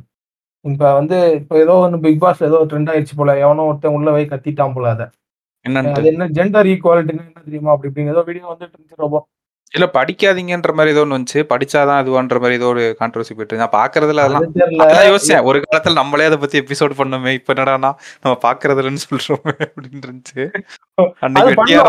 அந்த ஒரு எபிசோடு அது வந்து ஒரு signature Bigg Boss promotion episode ஒன்று பண்ணியிருக்கோம். அது ஒரு சீசன் பண்றதுக்கு அதுன்னு நம்மளோட இது கிடையாதுல, பட்ஜெட் எபிசோடா வருஷம் பண்றதுக்கு இந்த ஒரு எபிசோட் ரெஃபரன்ஸ் ஆச்சு தான் அவங்க இன்னும் அதுல அந்த மாதிரி பண்ணிட்டு இருக்காங்க. ஸோ என்னன்னா மெயினா நான் அதுக்கு இப்போ எதுக்கு பிக் பாஸ்ன்னா, யாரோ ஒருத்தர் வந்து உள்ள போய் கத்தியிருக்கான் போல, இந்த மாதிரி ஈக்குவாலிட்டின்னு சொல்றீங்களே, அப்போ மென்னு உமனே சம்மா தானே இது பண்ணணும், அவங்களை எதுக்கு கேப்டன் ஆக்குனீங்க, யாரோ ஒரு பொண்ணு கேப்டன் ஆயிடுச்சு போல. அது வந்து அந்த பொண்ணு வந்து கேப்டன் ஆறப்ப சொல்லிடுச்சு போல, உமனுக்கு இப்போ உமன் ஃபர்ஸ்ட் கேப்டன் ஆயிருக்கேன் அப்படின்னு சொல்லிடுச்சு போல. அதுக்கு வந்து அந்த பையன் கத்திருக்கான், உங்க ஈக்குவாலிட்டினா ரெண்டு அப்படி கிடையாதுரா தம்பி, ஈக்குவாலிட்டினா அப்படிங்கிற மாதிரிதான் இந்த ஆர்டிக்கல் இருக்கு. ஏன்னா நமக்கு இவங்களுக்கு ஏன் அந்த நோபல் பிரைஸ் கிடைச்சிருக்கு அப்படின்னா, அவங்க அந்த ஐடென்டிஃபை பண்ணியிருக்காங்க despite of all this there is decrease in participation. அப்படி வர்றப்ப there is no fiscal support, there is no policy support, there is no support from the regulations. இந்த ஃபிஸ்கல் சப்போர்ட்ஸ்னா in terms of, for example நம்ம government பண்ணாங்க இல்லையா உமனுக்கு free travel, it's a fiscal support. அது regulatory. அவங்க சொல்றது வந்து கவர்மெண்ட் பண்ண வேண்டிய பாலிசி சேஞ்சஸ் இல்லையா? ஏன்னா மெட்டர்னிட்டி லீவ் அப்படின்றது நீங்க கம்பெனி பாலிசியா இன்ட்ரோடியூஸ் பண்றது உன்னோட இது. பட் பஸ்ல வரவங்களுக்கு ஃப்ரீ, அது வந்து கம்பெனியா பண்ண முடியும். நாங்க 6 ரூபா ஃப்ரீன்னு சொல்லிட்டு அது ஒரு எக்ஸாம்பிள் நம்ம சொல்றோம். நம்ம ஒன்றும் பெரிய நம்ம ஒன்றும் இது கிடையாது, நம்ம அந்த அளவுக்கு இது கிடையாது. நம்ம அதை ஒரு எக்ஸாம்பிளா கோட் பண்ணிக்கிறோம். ஃபிஸ்கல் பாலிசிஸ் ரெகுலேஷன்ஸ்ல சேஞ்சஸ் வரணும், உங்களுக்கு சேஃப் என்விரான்மென்ட் கொண்டு வர்றது, இந்த மாதிரி சேஃப்டியை என்ஷூர் பண்ணணும். அப்பதான் மத்ததெல்லாம் அந்த சேஃப்டி மட்டும் இல்ல, இன்னும் பல ரெகுலேஷன்ஸ் கொண்டு வரணும். நமக்கு தெரியல, நம்ம அவங்க சொன்ன அந்த ஆர்டிக்கல் நம்ம படிச்சு இந்த எடிட்டோரியல்ல இன்னும் இதாக கிறிஸ்பாக்கி கொடுக்குறோம். அது வந்து டோன் உங்களுக்கு இப்படி நான் டெலிவரி பண்ணிட்டு இருக்கேன். அவங்க இன்னும் டீப்பர் லெவலில் எழுதியிருப்பாங்க, அதை டோன் டவுன் பண்ணி இவங்க எடிட்டோரியல்ல இந்தியாவுக்கு இது பண்ணி எழுதியிருப்பாங்க, அதை நான் டோன் டவுன் பண்ணி உங்களுக்கு பாட்காஸ்ட் ஒருங்கிட்டு இருக்கேன். ஸோ உங்களுக்கு யாராச்சும் கேட்டாங்கன்னா சொல்லுங்க, இந்த எடிட்டோரியல் தரேன், அவங்களுக்கு கொடுத்த படிக்க சொல்லுங்க. ஸோ இதுதான் concept. So basically this needs fiscal policy, regulations and policies. இது மூணுலேயும் we need changes. For example அந்த நம்ம இந்த இது பண்ணாங்களே பஸ் ஃப்ரீ கொடுக்குறது, இது மாதிரியான எக்ஸாம்பிள் பாலிசிஸ் அண்ட் ரெகுலேஷன்ஸ்ல நமக்கு வந்து சேஞ்சஸ் கொடுத்தாதான் வந்து we can find more women participation in India. இது வந்து பார்ட்டிகுலரோட முடிஞ்சு போயிடுச்சு. சரிங்களா? இன்னொரு மேட்ரு ரொம்ப நாளுக்கு முன்னாடி நான் படித்தது. சரிங்களா? இது வந்து இதுக்கெல்லாம் வந்து ஆர்டிக்கல் கேட்காதீங்க, ஏன்னா இதெல்லாம் ரொம்ப வருஷத்துக்கு முன்னாடி நான் பேசினது. நம்ம நேஷனல் ஸ்டாட்டிஸ்டிக்கல் கவுன்சில் இருக்காங்களே, என்ன சீதான் நினைக்கிறேன், நேஷனல் ஸ்டாட்டிஸ்டிக்கல் கவுன்சில். ஆமாம், அவங்க என்ன பிளான் பண்ணுறாங்கன்னா இது உமனோட ஹவுஸ் ஹோல்ட் பார்ட்டிசிபேஷன்லாம் வந்து சேர்க்கணும்னு இது பண்றாங்களே, அதானே இன்கமா சேர்க்கணும்னு இது பண்றாங்க. வெளுத்துறாடே அந்த மாதிரி அத வந்து அத காமிச்சது பெர் கேபிட்டல் இன்கம் இன்கிரீஸ் ஆயிச்சு பாருங்க ஃப்ரெண்ட்ஸ் அப்படின்னு சொல்றதுக்கா? ஏய் தயவு செஞ்சு அப்பலாம் பண்ணிடாதீங்கடா, ரொம்ப ரொம்ப தப்புடா, அதெல்லாம் ரொம்ப மோசமான இதுடா. ரோபோ இன்னொன்னு நான் சொல்லணும்னு இருந்தேன், அதாவது ரைஸ் இன் டேட்டா. இப்போ யாரை கேட்டாலும் டேட்டா காட்டு எங்க பார்த்தேன், டேட்டா காட்டு அப்படின்ற ஒரு கலாச்சாரம் உருவாயிட்டு இருக்கு. Which is good. சரிங்களா? வேர் இஸ் தி சோர்ஸ் அப்படின்றது, where is the source, where is the data அப்படின்னு காட்டுறாங்க. அதே மாதிரியான ஒரு இது உருவாக டேட்டா மேனிப்புலேஷன்ஸும் உருவாகிறது, டேட்டா மிஸ்இன்டர்பிரிட்டேஷன்ஸ், அதான ஒரு டேட்டாவை மிஸ்இன்டர்பிரேட் பண்ற மாதிரியான விஷயங்கள் இதுவும் சேர்ந்து உருவாகிக்கொண்டே இருக்கிறது அப்படிங்கிறது தான் இது. ஃபார் இது வந்து நம்ம பாட்காஸ்ட் ஆரம்பிக்கப்புறம் பேசின ஒரு news, where are own government is manipulating GDP அப்படிங்கிற ஒரு அலிகேஷன் இருக்கு. And second is this news which நான் லாங் பேக் முன்னாடி நான் பேசினது, இந்த மாதிரி ஒரு ஒர்க் ஃபோர்ஸ் பார்ட்டிசிபேஷன் ஈக்குவேஷன்ஸ்குள்ள இந்த மாதிரி ஹவுஸ் ஹோல்டு ஒர்க் பண்ணுறவங்க, ஹோம் மேக்கர்ஸு, அன்ஆர்கனைஸ்டு செக்டாரில் ஒர்க் பண்ணுற அந்த உமன், அவங்களெல்லாம் வந்து ஈக்குவேட் பண்ணிங்க அப்படின்னா it would show more per capita income. It would show more women participation in the GDP. சரிங்களா, அவங்களுக்கு ஒரு வேல்யூ கொடுத்தீங்கன்னா அது ரைஸ் இன் ஜிடிபி இன்னும் அதிகமாக்கும். ஆமாமா, அது எல்லாத்துலயும் ரிஃப்ளெக்ட் ஆகும்ல, அப்படியே அந்த மெட்ரிக் எல்லாத்துலயும் அது ரிஃப்ளெக்ட் ஆகும். அந்த மாதிரி அதை பண்ண அந்த ஹவுஸ் ஹோல்டெல்லாம் அது சேர்க்கவே சேர்க்காதீங்க. இதுக்கு வந்து என்ன, இதை வந்து எப்படி ஈக்குவேட் பண்ணுவாங்கன்னா, ஒருத்தர் நிம்மதியா வேலைக்கு போயிட்டு வராருன்னா ஒரு மனைவி வீட்டுல வந்து அதை வீட்டை கரெக்டா பாத்துக்கிறதுனால தானே இப்ப முடியுது. அப்ப அவரோட வேலைக்கு போற சம்பளத்தில் பாதி மனைவிக்கும் சோதனை சொந்தம் கைத்தட்டுங்கள் பற்றி மன்றம் அப்படின்ற மாதிரி போவாங்க. அந்த கான்செப்டே கொண்டு வராங்க. அந்த கான்செப்டை கொண்டு வந்தீங்கன்னா உங்களுக்கு உமனை வந்து நீங்க இன்னும் இதாயிரும். இப்போ ஒரு இது இந்த ஐடியாவை வந்து ஒரு நேஷனல் ஸ்டாட்டிஸ்டிக்கல் கவுன்சில் வந்து தேர் திங்கிங் அப்படின்ற மாதிரி ஒரு இதில் இருக்கப்போ இந்த ரைசின் டேட்டா இதில் இந்த ரைசின் டேட்டா மிஸ்இன்டர்பிரிட்டேஷன்லாம் வருது. ஸோ இதுக்கு இன்னொரு எக்ஸாம்பிள் நம்ம இப்போ ரீசெண்டாக ஒரு பாட்காஸ்ட்டை சொன்னோன்னே அவருக்கா ஃபயர் விட்டாங்களே, அன்எம்ப்ளாய்மெண்ட் ரேட் வந்து ட்ராப் ஆயிடுச்சு, 5 month லோ வந்துருச்சு, அது இதுன்னு சொல்லிட்டு. இதுதான் அந்த மிஸ்இன்டர்பிரிட்டேஷன் ஆஃப் டேட்டா. அதை ஏன் ட்ராப் ஆச்சுன்னு யாரும் பேச மாட்டாங்க. இந்த மாதம் ஏன் ட்ராப் ஆகுது, ஏன் திடீர்னு ஒரு 4 மாதம் கழிச்சு இன்க்ரீஸ் ஆகுதுன்னா, ஃபெஸ்டிவ் சீசனில் ஒரு அன்பிரசிடென்டட் டிமாண்ட் வருது, கிக் எக்கானமியில் நிறைய கான்ட்ராக்ட் எம்ப்ளாயிஸ் தேவைப்படுறாங்க, யூஸ் பண்ணிட்டு அவங்களை தூக்கி போட்டுறாங்க. வருஷம் இது ஒரு இதாக நடந்துட்டுருக்கு. நம்ம கவர்மெண்ட் பாலிசியில் இந்த கிக் ஒர்க்கர்ஸுக்கு பெரிய ஒரு இது இல்லைன்னு நான் நினைக்கிறேன், ஒரு சோசியல் சேஃப்டி நெட் இருக்குல்ல. பட் தமிழ்நாடு கவர்மெண்ட் ஏதோ இன்ட்ரடியூஸ் பண்ணியிருக்கான்னு நினைக்கிறேன். சரி, அதை கரெக்டாக பார்க்காம பேசக்கூடாது. பட் நம்ம பட்ஜெட் எபிசோடில் இதை பற்றி பேசின மாதிரி ஞாபகம் இருக்குது. இந்த கிக் ஒர்க்கர்ஸ்க்கு அவங்க எதுவுமே வந்து இது பண்ணல, அவங்களோட considerable amount of the work force தானே நம்ம ஊரில். வந்து இந்த கான்ட்ராக்ட் எம்ப்ளாயிஸ் வந்து ரொம்ப எக்ஸ்ப்ளாய்ட் பண்ணப்படுறாங்கன்னு நான் நினைக்கிறேன். இதுல என்ன டவுட்டு, வாங்க நம்ம நீங்க டிராப் பண்ண வந்தீங்கல்ல, ஒரு பில்டிங் பார்த்தோம், கட்டிட்டு இருந்த பில்டிங் பார்த்தோம், நான் இருக்கா? ஆமாமா, ஆமா, அந்த எங்க, ஆமா, அந்த வெள்ளந்தூர் சைடுல, அந்த லேக் சைடுல கொண்டு வந்து கூட்டு வந்துட்டு இருந்தீங்கல்ல, அப்போ ஒரு மிகப்பெரிய பில்டிங் கட்டிட்டு எழுப்பிட்டு இருந்தாங்கல்ல. ஆமா, அந்த பில்டிங்க்கு காலங்காத்தால இப்போ ஒரு ஒரு 11:30 இல்ல மதியம் போல போனீங்கன்னா, மஞ்சள் ஹெல்மெட் போட்டுட்டு பேக் இன் 2002 வாங்கின சட்டையும் பேண்டையும் போட்டு ஒரு கூட்டம் சுத்திக்கிட்டு இருக்கும். அந்த அந்த கூட்டத்துல வந்து பாத்தீங்க, அந்த அப்படியே அதை பாத்தீங்கன்னா அந்த அந்த கட்டிட்டு இருக்க பில்டிங் பக்கத்துல அது எத்தனை ஸ்டோர் பில்டிங் இருக்கிறப்போ அட்லீஸ்ட் ஒரு 13 floor இருக்கும் இல்லையா, அது இருக்கும் சாலிடா 10க்கு மேல இருக்கும். ஆமா, சாலிடா 10க்கு மேல இருக்கும். அந்த பில்டிங் பக்கத்திலே பாத்தீங்க அப்படின்னா ஹாஸ்பிடாக்ஸை வச்சு தடுத்து ஒரு ஏரியா இருக்கும், இருக்கும். அது ஏரியா என்னன்னா அங்கதான் அவங்க வேலை பாக்குறவங்க தங்குறது. சரி, தொடர்ந்து போய் அங்க தங்குறதுக்கு பாப்போம் அப்படின்னு போனீங்க. எப்படி தங்குறாங்கன்னு பார்த்தீங்கன்னா, ஒன்றும் இல்லை, நார்மலான ஃப்ளோர் இருக்குல்ல, தரை இருக்குல்ல, தரைக்கு மேலே ஏதாச்சும் ஒரு கட்டை மாதிரி போட்டிருப்பாங்க, கட்டையை அடுக்கி வச்சிருப்பாங்க, அதுக்கு சுற்றி ஹாஸ்பிடாக்ஸை வச்சு மறைச்சு, மேலே ஹாஸ்பிடாக்ஸை வச்சு மறைச்சிருப்பாங்க. ஸோ பேசிக்கலி அங்கே உள்ளுக்குள்ளே போனீங்க அப்படின்னா பாய் தலவாணி பெட்டி தண்ணி இது இருக்கும், குளிக்கிறது எல்லாமே வந்து அந்த சைடு ஒரு ஓப்பன் ஏரியா அந்த மாதிரி ஏதாச்சும் இருக்கும். இதெல்லாம் நான் அப்படியே கண்கூட பார்த்தேன். நான் ஒரு பில்டிங் இங்கே கட்டிட்டு இருந்தாங்க, அப்போ ஒரு 50 பேர் தங்கியிருந்தேன் அந்த இடத்த பார்த்தேன். இப்போ அதே பில்டிங் வந்து I don't want to mention இந்த பில்டிங் யார் இந்த கன்ஸ்ட்ரக்ஷன்ஸ்ன்னு, அதே இதில் வந்து இப்போ எம்ப்ளாயிஸ்லாம் ஏறி வேலை பார்க்க ஆரம்பிச்சிட்டாங்க. புரியுதுங்களா? இப்போ ஒரு பில்டிங்கே எழுப்புற ஒரு அந்த அந்த கான்ட்ராக்ட் எம்ப்ளாயிங்க வந்து வேலை பார்க்குறாருல, இவரோட அந்த இவர் எங்கேயோ இருந்து வந்து வேலை பார்க்குறாரு, இவரோட ஸ்டே வந்து இப்படி இருக்கு, இதுதான் இவரோட ஸ்டே. இப்ப நானும் நீங்களுமே எங்கேயோ இருந்து வந்து பெங்களூர்ல தங்கி வேலை பாக்குறோம் இல்லையா, இப்போ நம்மளோட ஸ்டே எப்படி இருக்கு? ஓரளவுக்கு இருக்கா? ஓரளவுக்கு ஒரு இதாவே நல்லா இருக்கிறதோட கொஞ்சம் இதாவே இருக்கு, ஆவரேஜோட கொஞ்சம் இதாவே இருக்கு. அதே மாதிரியான கான்டெக்ட் தான் அவருக்கும். எங்கேயோ இருந்து வந்து வேலை பாக்குறாரு, ஆனா அவரோட இது பாத்தீங்க அப்படின்னா இட்ஸ் பிலோ, இது பிலோ லிவிங் மினிமம் கூட வர்ஸா இருக்க மாதிரி இருக்கும். இதை வந்து கன்ஃபார்மா வந்து யாராச்சும் இதை பத்தி அந்த அவங்களே வந்து இதை இது பண்ணணும். அட்லீஸ்ட் ஏதாவது எங்கேயாச்சும் ஒரு இவங்க வந்து ஒரு பெரிய டார்மெண்ட்ரி மாதிரியோ இல்லை ஒரு பெரிய ஃபெசிலிட்டி மாதிரியோ எம்ப்ளாயிஸை வச்சு அவங்க அங்களுக்கு ஒரு ஹாஸ்டல் மாதிரியோ வச்சு ரன் பண்ணி அவங்களுக்குன்னு டெய்லி ஒரு வேன்லேயோ ஏதோ வந்து உங்களை கொண்டு வந்து இங்கே வந்து வேலை பார்த்துட்டு அவங்க கொண்டு போகலாம், அந்த மாதிரி கூட பண்ணலாம். ஆனால் அவங்க அப்படி யோசிக்க மாட்டாங்க. அவங்க யோசிக்கிறது வந்து சீப் லேபர், நீ இல்லைன்னா என்ன எனக்கு இன்னொருத்தே இருக்கான் போ அப்படின்ற மாதிரி. ஆனால் எல்என்டியில் நீங்கள் ஒன்று சொன்னீங்களே, இவ்வளோ பேர் தேவைப்படுறாங்க ஆள்லன்ட்டு. ஆமா ஆமா, ஸோ அந்த மாதிரி தான் இருக்குது. அதை நம்ம என்ன இது பண்ண முடியாது, அது இவங்க இது பண்ணிக்கிற மாதிரி எனக்கு தெரியல. கிக் ஒர்க்கர்ஸ்க்கு வந்து ஏதோ பண்ண போகிறோன்னு ஒரு ஆர்டிக்கல் நான் பார்த்தேன். ஆனால் இது நம்ம கவர்மெண்ட்டோட பட்ஜெட் எபிசோட்லேயே அதை பற்றி பேசினது. இவங்க வந்து அதை பற்றி இன்னும் அட்ரஸ் பண்ணலன்ட்டு அது பேசியே 2 வருஷம் இருக்குன்னு நினைக்கிறேன். அப்போ இன்னுமாட அட்ரஸ் பண்ணாமல் இருக்கீங்க அப்படின்ற மாதிரி இருந்துச்சு. அந்த மாதிரி டேட்டா எனக்கு அதுதான் கேட்டு பயம். அந்த டேட்டா இப்போ நீங்கள் சொன்னீங்களே, நான் ஸ்டோரியிலையும் அதை தான் அடிக்கடி நான் போட்டிருக்கேன். இனிமேல் வரப்போகிற முக்காவாசி இது வந்து ஏஐ ஜென்ரேட்டட் கண்டென்ட்டாக இருக்க போகுது. கரெக்டாக வந்துட்டீங்க.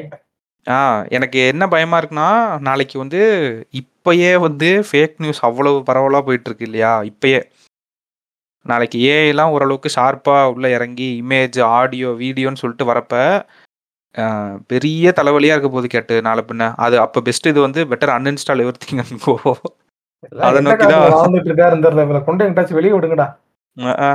பிக்சல் 8லாம் கேள்விப்பட்டீங்களா இல்லையா? பிக்சல் 8ல ஒரு கான்ஃபிகர் ஃபீச்சர் வந்துருக்கு. என்னன்னா, இப்போ நீங்க ஒரு செல்ஃபி எடுக்கிறீங்கன்னு வச்சுக்கோங்க. செல்ஃபி எடுக்கிறப்ப மூஞ்சில கண்ணை மூடிட்டீங்க, வாயை கோணி வச்சுட்டீங்கன்னு வச்சுக்கோங்க. நீங்க என்ன பண்ணுவீங்க? ஏய் வாங்கப்பா இன்னொரு வாட்டி எடுக்கலாம் அப்படின்னு சொல்லுவீங்க. ஆமா. ஆனா பிக்சல் 8 வச்சிருந்தா அது பண்ண தேவையில்லை. அதுவே திருப்பி விட்டுருமா டக்குன்னு. நீங்க யாரு மூஞ்சி வந்து கோணலா இருக்கு இல்ல யாரு மூஞ்சி வந்து கண்ணு மூடி இருக்கு அப்படின்னா அந்த மூஞ்சிக்கு நேரா வச்சு கீழே வந்து மேஜிக் அப்படின்ற மாதிரி ஏதோ ஒன்று ஆப்ஷன் இருக்கு. அதை கொடுத்தீங்க அப்படின்னா கண்ணு மாத்தணுமா, வாயை மாத்தணுமா, வாயை திறக்கணுமா, வாயை மூடணுமா, எது ஒன்று பண்ணணும்னு சொல்லு. அதை கிளிக் பண்ணீங்கன்னா அது ஆக்கிடுது. இல்ல அதான் சொல்றேன், ஏஐ வந்து நீ ஒரு சைடு பார்த்தா அதோட யூஸ் கேசஸ் வந்து நல்ல அட்வான்டேஜஸ் இருக்கு. எனக்கு என்னன்னா, இது என்ன பிரச்சனை, இது எதுக்கு உள்ள கொண்டு வர இந்த ஃபீச்சர் அப்படின்னு எனக்கு ஒரு கேள்வி. வாஸ் திஸ் ஃபீச்சர் நான் அந்த I'm raising question to the product team. Was this feature was in demand in your நீங்க உங்களோட கேமரா இது பண்றது. So basically pixel is competing with premium phones with lower cost segment, சரிங்களா? But also they are not, அவங்களால வந்து காம்பனண்டா வந்து compete பண்றதுக்கு முடியாம சாஃப்ட்வேரா கம்பீட் பண்றாங்க பிக்சல்.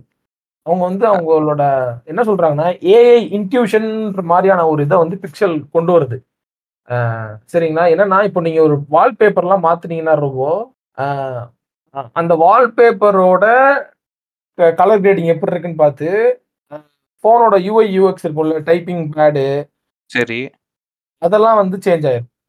இது ஒரு ஃபீச்சரா நீங்க செல் பண்ண போறீங்களா உங்க லேட்டஸ்ட் ஆட்ல? இதெல்லாம் செல் பண்ணிட்டாங்க ஆல்ரெடி. இந்த மாதிரி ஏஐயோட இன்ட்யூஷனை வந்து உள்ள கொடுக்குறாங்க. இப்போ இதெல்லாம் ஏஐ இன்ட்யூஷன் தான். இது வால்பேப்பரோட வால்பேப்பர் என்ன கலர் கிரேடிங்ல இருக்கு, அந்த வால்பேப்பர் அதுக்கேற்ற மாதிரியான கலர் கிரேடிங்ல நம்ம வந்து டைப்பிங் பேடு, அந்த டிஸ்பிளேயோட கலர் இருக்கும் இல்லையா, அந்த அதெல்லாம் அது மாதிரி நம்ம இது பண்ணணும் அப்படின்றது. இது இதை பார்த்து புது ஃபோன் இன்க்ரீஸ் பண்ணி பிரைஸ் இன்க்ரீஸ் பண்ணணும், set up and take my money அப்படின்றாங்க இல்லையா. ஆமா. அப்புறம் இந்த ஏஐ இந்த மாதிரி கொண்டு வருது. இப்போதான் ரைசிங் என்னன்னா, இப்போ என்ன இதுன்னா என்ன ஒரு பெரிய கொஸ்டின்னா பிரச்சனை என்ன அப்படி பாக்குறாங்கன்னா, இது வந்து இந்த மாதிரியான பிக்சல் 8 ஏஐ இன்ட்யூஷன்லாம் ஃபோனுக்கு கொண்டு வர்றப்போ இது ரொம்ப வந்து people behaviour towards the phone இருக்கு இல்லையா, அவங்களோட பிஹேவியர் வந்து ரொம்ப to the grass root level, how a person is interacting with their mobile, how they're behaving in the mobile இருக்கு இல்லையா, அதை வந்து இதை வந்து இது பண்ணுது ஏஐ வந்து. It's going to read all those things and it's going to learn from all those things. அப்போ இது அடுத்த போகையா இது எங்க போகுதுன்னா, brands will make use of this. இப்போ இது எங்க போகுதுன்னா, இந்த மாதிரியான ஏஐ வந்து ஒரு ஃபோன்ல இன்ட்யூட்டிவா இருக்கப்போ it starts to learn more about the user and the learning hyper personalised learning இருக்கும் ஏஐக்கு இல்லையா, device level learning. Device level learning ஒரு ஏஐக்கு இருக்கப்போ அந்த லேர்னிங்ல கிடைக்கிற அவுட்கம், இந்த லேர்னிங்ல கிடைக்கிற டெஃபினேட்டான உங்களுக்கு இது இருக்கு இல்லையா. ஃபார் எக்ஸாம்பிள், இந்த பர்டிகுலர் யூசர் இந்த பர்டிகுலர் டைம்ல இந்த பர்டிகுலர் ஆப் போனா இவர் வந்து அதுக்கடுத்து அவர் பண்ற பர்ச்சேஸ், அவர் வந்து யூபிஐ ஆப்ஸை யூஸ் பண்றதுக்கான சான்சஸ் எவ்வளோ அப்படிங்கிற ஒரு ப்ராபபிலிட்டி நம்பர் இருக்குல்ல. அதாவது millions and millions of people are using the phone, ஓகேங்களா? ஒரு ஏஐ என்ஹான்ஸ்ட் ஆர் ஏஐ இன்ட்யூட்டிவான ஃபோன் உள்ள உங்களுக்கு obviously pixel is one of them, சரிங்களா? அந்த ஃபோன் வர்றப்போ what if it calculates the probability of the user using certain apps and followed by that app or through that app the probability of user making the purchase அப்படிங்கற ஒரு இது இருக்கு. அந்த probability-ய the probable period of time அப்படிங்கற இது இருக்கு, the probable period of days, weeks, times அப்படின்றப்போ நான் என்ன அடுத்து வாங்க போறேன், எங்க வாங்க போறேன், எந்த ஆப்பை யூஸ் பண்ணி வாங்க போறேன், அது எந்த மாதிரியான செக்டார்ல பொருளா இருக்கும் அப்படிங்கிறது நான் ஒரு முடிவுக்கு வர்றதுக்கு முன்னாடி இவன் என்ன முடிவுக்கு வருவான் அப்படிங்கிறத ஏஐ முன்னாடி சொல்லிடும். So they're not fucking going to sell anymore, they're fucking going to wait for you to buy things. நான் எப்படி பார்க்குறேன்னா, இப்போ ஒரு காலத்தில் கேட்டு இந்த ஸ்மார்ட் அப்படின்ற வேர்டு வந்து நீங்கள் எல்லாத்துலேயும் ஆட் பண்ணிடலாம். நல்லா நோட் பண்ணி பாருங்களேன். ஃபோன் இருக்கும், ஸ்மார்ட் ஃபோன் அப்படின்னு அப்கிரேடே இருக்கும். வாட்ச் இருக்கும், ஸ்மார்ட் வாட்ச் அப்படின்னு அப்கிரேடே இருக்கும். இது மாதிரி இந்த ஸ்மார்ட்ன்றது எல்லாத்துலேயும் ஆட் ஆகிட்டு வருது இல்லை? Smart washing machine, smart fridge அப்படின்னு சொல்லிட்டு அதே மாதிரி தான் இந்த ஏஐ ஆக போகுது. AI enabled fridge, AI enabled washing machine, AI enabled smart watch, AI enabled phone அப்படின்னு சொல்லிட்டு. அது ஒரு பக்கம் நல்லது, பட் அந்த டேட்டா நம்ம பேசுறோம்ல, மிஸ்இன்ஃபர்மேஷன். அது நான் இப்போ கூட என்ன சொல்றேன்னா, அது எந்த அளவுக்குலாம் நல்லதாவோ இல்லை வந்து காம்படிட்டிவாவோ இல்லை பிராண்டுக்கு உதவுற மாதிரி அது இருந்தாலும், நம்ம வந்து ரெண்டு சைடுமே பேசுறதா தான் எப்பயுமே இருந்திருக்கோம். அதை பயன்படுத்தி பிராண்ட் எப்படி விற்கணுங்கிறது நாங்க தான் பேசுவோம். அதுல இருந்து நீ எப்படி தப்பிக்கணுங்கிற நாங்க தான் பேசுவோம். யாரா நீங்க, அந்த ஹீரோ அண்ட் அந்த வில்லன். ஆமா, எனக்கு அது பயமாக தான் இருக்குது ஆக்சுவலாக. லைக் நாளைக்கெலாம் இன்றைக்கே வந்து இது ஃபேக்கு ஏன் ஆடியோ இல்லைன்னு பேசி ஒரு பிரச்சனை வருதுல்ல. நாளைக்கு ஒரு கவர்மெண்ட் இதெல்லாம் வந்து அவங்க பாலிசி மேக்கிங்கில் ஃபோக்கஸ் பண்ணுவாங்களா, இல்லை ஃபேக் நியூஸை ஃபைட் பண்ணுறேன்னு சொல்லிட்டு ஃபோக்கஸ் பண்ணுவாங்களா? இது ஃபேக், இது ஃபேக், இது ஃபேக்குன்னு சொல்லிட்டு நாளைக்கு அதுக்கே ஒரு தனி டீம் போட வேண்டியதாக இருக்குன்றேன். எது ஏ ஜென்ரேட்டட் எதுவுமே தெரியல. இந்த பிக்சல் 8 இந்த ஃபீச்சர்லாம் பார்த்தோன்னா யாரா கேட்டா என்னடா பண்ணிட்டு இருக்க நீ அப்படின்ற மாதிரி இருந்துச்சு. எதுக்கு இப்போ எடுத்துட்டான், அது பத்தலை அப்படின்னா இன்னொரு வாட்டி எடுக்க போகிறான். நீ அதில் ஒர்க் பண்ணு, அதை ஒர்க் பண்ற மாட்டேங்க. நீ எப்படி வந்து ஒரு ஹை டெஃபினிஷன் பிக்சரை 1 KB கொண்டு வரலாம் அப்படின்னு பேசு. ஹை டெஃபினிஷன் 4K அது இதுன்றாங்கல்ல, அந்த அந்த அளவுக்கு ரெசனேட்டான அந்த ரெசல்யூஷன் உள்ள ஒரு பிக்சரை எப்படி 1 KB ஃபைலுக்குள்ள கொண்டு வரலாம், அதுல போய் ரிசர்ச் பண்ணுங்கப்பா. அதுலலாம் ரிசர்ச் பண்ணா உங்களுக்கு வந்து எப்படி அது வந்து திரும்ப சிப்போட ஸ்டோரேஜ்னால சிப்போட டிமாண்ட்லாம் கம்மியாயிடுச்சுன்னா என்ன பண்றது பிரதர் அப்படின்னு கேட்பீங்க. It's obviously the software and the software architect decides the picture size இல்லையா, அந்த picture size எல்லாமே. அப்போ அதோட ரெசல்யூஷன் பிரேக் ஆகாம அதோட சைஸ் எப்படி கம்மி பண்றதுங்கிற யோசிச்சிங்க அப்படின்னா இட் இஸ். இப்போ நடுவில் நம்ம ஒரு டிசப்பாயின்மெண்ட்டுக்கு வந்தோம் இல்லையா, where super computers super conductivity can be achieved in room டெம்பரேச்சர்னு சொல்லிட்டு 2-3 சயின்டிஸ்ட் ஒரு டிசப்பாயின்ட்ஸை கொடுத்தாங்க இல்லையா. அந்த மாதிரி இல்லாம இந்த மாதிரி ஏதாச்சும் ஒரு ஹை ரெசல்யூஷன் இல்ல high storage required files can be compressed with the same you know with the same data without missing any data. அதை வந்து கம்ப்ரஸ் பண்ணி வி கேன் கம்யூனிட் அந்த ஏரியாவுக்குலாம் ரிசர்ச் பண்ணுங்க பிரதர். என்கிட்டயே வரீங்க இதெல்லாம் ஒரு தேவையா? கண்ணை மூடிட்டாரா போட்டோ எடுக்கிறப்போ திரும்ப போட்டோ போஸ் கொடுக்க மாட்டாரா அவரு? என்ன வரும், அவ்வளோ பிஸியான ஆளா அவரு? நான் ஆக்சுவலாக வெயிட் பண்ணுறதே ஐஃபோன் 16ஓட லான்ச்சுக்கு தான். லைக் இயர் அண்ட் இயர் ஒரு ஃபீச்சர் வந்து ஆட் பண்ணிட்டே வராங்களே, அது எல்லாமே வந்து பார்த்தீங்கன்னா like processing, camera, heavy focus வந்து கேமராவில் தான் கேட்டிருக்கோம் அவங்களோட. இது லைக் செக்யூரிட்டி இது பண்ணுறோம். அப்போ நீங்கள் சொன்னது ஏஐ ஃபீச்சர்ஸ் இருக்குல்ல, அப்புறமேட்டு ஃபோனும் தொட்ட ஏதோ ஆகுன்றாங்க, என்னென்னமோ சொல்கிறாங்கல்ல. நான் அடுத்ததுக்கு வெயிட் பண்ணுறோம். இல்லைடா அது ஏதோ பண்ணுறாங்க, அது என்னென்னு கரெக்டாக தெரில. இப்போ 70% ஆஃப் இந்தியன்ஸ் வந்து இஎம்ஐ போட்டு வாங்குறாங்களே. ஸோ நான் நெக்ஸ்ட் ஐஃபோன் இது பண்ணுறப்ப ஒரு செட் ஆஃப் ஃப்ளோட்டிங் க்ரௌட் உள்ளே வந்துக்கிட்டே இருக்கும், அவங்க அப்படியே வாங்கிட்டே இருப்பாங்க இல்லையா. நான் ஒரு ஃபீல்டு வந்து சொல்லலான்னு இருந்தேன் ஆக்சுவலாக அந்த ஏஐ பற்றி பேசுறதுனால. நீங்கள் போடுற உங்களோட எஃபர்ட்ஸ் வந்து கொஞ்சம் இந்த ஃபீல்டை நோக்கி போடுங்க. இது ஃபீல்டு கிடையாது, என்னென்னா லைக் நம்ம இந்தியாவோட ஏஜிங் பாப்புலேஷன் நம்மளுக்கு இன்னொரு பெரிய பிரச்சனை வந்து காத்துக்கிட்டு இருக்கு. நம்ம இப்பயே வந்து லெசன்ஸ் எடுத்துக்கலாம் அப்படின்னா யார்கிட்ட இருந்து எடுத்துக்கலாம்னா சைனா, அப்புறமேட்டு ஜப்பான், இந்த மாதிரி கண்ட்ரிஸ் இருக்குல்ல. அங்கே நடக்கிற இன்னைக்கு அவங்க ஊரில் நடக்கிற அதே பிரச்சனைகள் நாளைக்கு நம்ம ஊரில் நடக்க போகுது. அந்த ஒரு ஏஜிங் பாப்புலேஷன் வச்சு அவங்க ரொம்ப கஷ்டப்பட்டுட்டு இருக்கிறாங்க. அங்கே இருக்க ஒர்க் ஃபோர்ஸ் வந்து அவங்களுக்கு இது பண்ண ஆளுன்னு சொல்லிட்டு வேற ஒரு ஊர்லேருந்து ஆள் இறக்குறாங்கல்ல. எங்கள் ஊரில் வந்து ஒர்க் பண்ணுங்கள், அந்த இமிகிரண்ட்ஸ்லாம் இது பண்ணுறாங்களே சில கண்ட்ரீஸில் வந்து லைக் நாலேஜ் எக்கானமி எங்களுக்கு இல்லை, நீங்கள் தான் இருக்கீங்க வாங்க ஃப்ரெண்ட்ஸ் அப்படின்னு சொல்லிட்டு.